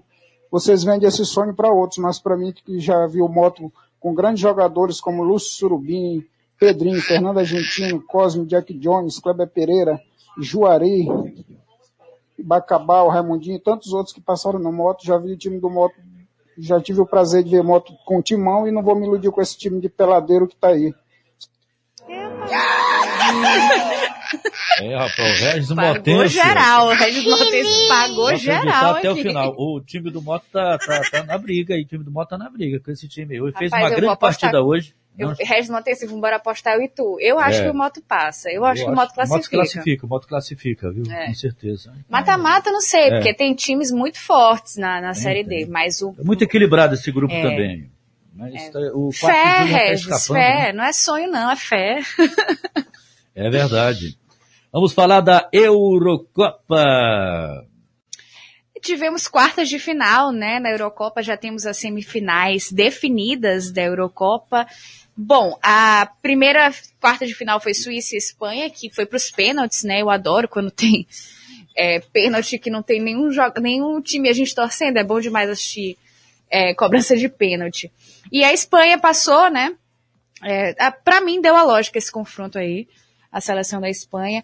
Agora, Bélgica e Itália foi uma final antecipada. Eram dois times que estavam despontando é, na, na, na Eurocopa. O Laércio Júnior chegou até a brincar que a Bélgica é o Bragantino da, da Europa, que chegou aí é, bem competitivo o time da Bélgica. Mas a Itália venceu por 2 a 1 e se classificou para a semifinal. Já a República Tcheca e Dinamarca foi um, foi um jogo mais equilibrado, né? A Dinamarca venceu por 2 a 1 e Ucrânia e Inglaterra não tem como a gente ter outra outra não tinha como ter outro placar, né? Inglaterra 4, Ucrânia 0. Então as semifinais vão acontecer a primeira na terça-feira, dia 6, às 4 da tarde, Itália e Espanha, jogaço. Jogaço aí na Eurocopa. E a outra semifinal é na quarta-feira, dia 7 do 7, aniversário do Senhor meu pai. É Inglaterra e Dinamarca, às 4 da tarde. É a Inglaterra que está fazendo um, um- um longo processo de renovação, né, para ver se ganha esse título aí da, da Eurocopa, surpreende. Pode pintar a final aí com a Itália. Inglaterra que eh, foi que, que eliminou a Alemanha, foi a Inglaterra, foi? Foi, foi, foi a Inglaterra. Se eu não me engano, tá bem aqui, ó. É, Tá, tá de moral. é foi, foi a Tá Inglaterra. com moral, 2 tá a com 0 moral 2 a com a 0 Inglaterra. E a, a, a, a campeã mundial foi eliminada também, né? A França França, França. foi eliminada aí num jogo contra a Suíça. Beleza, já já vamos falar também do, da, da Copa América. Copa América, a seleção brasileira que venceu, né, a Argentina também conseguiu vencer. O Messi fez uma grande partida, deu duas assistências e marcou um golaço de falta. E tem uma grande equipe, esse time da, da Alemanha. Argentina. Da Argentina, aliás. da Argentina. Eu não duvido que, que chegue para a final, não, viu? Também não duvido, não. Mas a, a, a Copa América é uma competição que está sem brilho já, né, Roberto? A- a- o Argueiro e o Messi. Só, da só, só gente ruim, mais ou menos. Mais ou menos. gente, mas dá pra jogar no Sampaio, Roberto? Dava? Tu acha? Não dá nada. Os caras são tudo caro aí, estão jogando na Europa aí, estão enrolando, um salário Ai, complicado. É, o, vamos ver aqui os, os ouvintes aqui no, no YouTube, né? Pois o Giancarlo Ferreira Goiabeira falou: o grande problema do moto é o miolo de zaga, principalmente nas jogadas aéreas, professor Jean. O Daniel Amorim até é, frisou isso no, no final da jornada, que o grande problema do moto eram as jogadas aéreas, né? O Launé Macedo falou, Launé de Timon, o Sampaio vai bater no Vasco lá dentro, 1 a 0. Mandem um abraço para minha esposa Rosinha e os filhos dele, Carol e Cari. O Gessé Santos falou, boa noite Roberto e Maísa, qual as boas da Bolívia querida? Pessoal, o Jackson Artilheiro Pe- Pedreirão está de volta no Sampaio. Tento não me iludir, mas está muito difícil. Dá para se iludir, Roberto, esse time do Sampaio? Não, o Sampaio está fazendo uma grande campanha, né? E deve melhorar consideravelmente aí com, com o conjunto, ganhando, ganhando corpo dentro da competição. E assim, quando você começa a, a disparar, não tem que segure, meu amigo. Aí, É o Sampaio tá verdade. bem, né? Você tem um, um clube do Remo lá embaixo, uma Ponte Preta, um Guarani, o Sampaio na, na, na, na zona de, de, de- do G4, então eu acho que. o time Times grandes, né? É, times É, grandes é, ficando aí para trás. Ficando para trás. Cruzeiro fazendo uma péssima Cruzeiro. campanha. Botafogo tentando chegar aí no G4, tá difícil. né? É, o próprio Vasco não tá fazendo uma boa campanha na Série B. Time acostumado a jogar a Série B, não tá fazendo uma boa campanha. Brincadeiras à parte.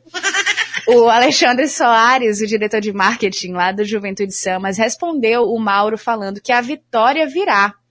Ah, para cima Samas, tá aí apostando numa virada do Juventude Samas. Precisa contratar, né, Roberto? Com certeza, a Juventude tem que contratar principalmente o homem de criação ali. Tá? Já disse que contrataram o Bismarck de 30 Sim, anos, sim. que chegou lá, desembarcou.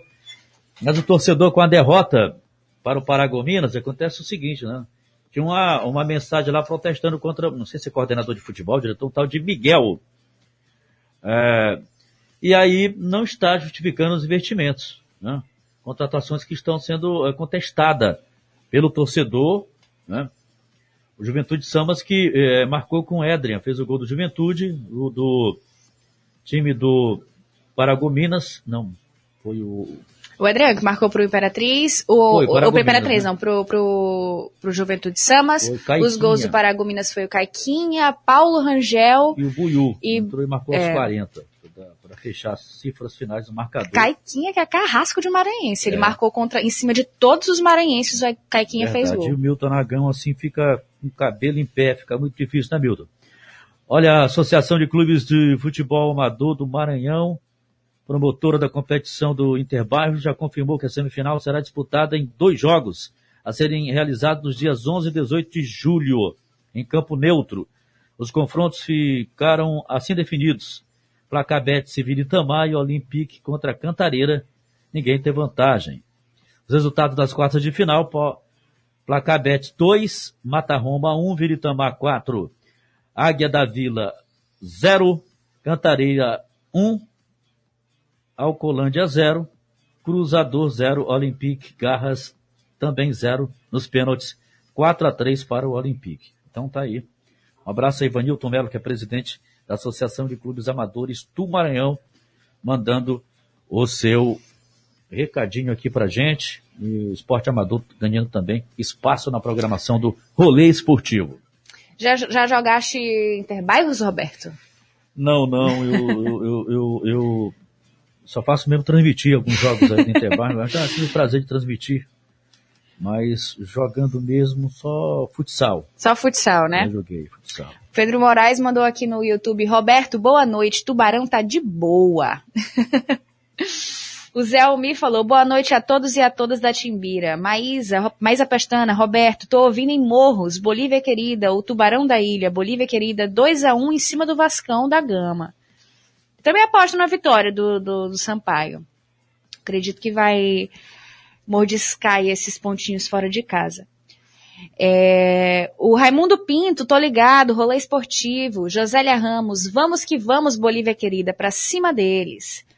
É, o Henrique Lotte, que nós, foi nosso entrevistado aqui no rolê, é, é, fisioterapeuta, falou, Maísa, eu sou atleta de Fortnite, FIFA, é CrossFit.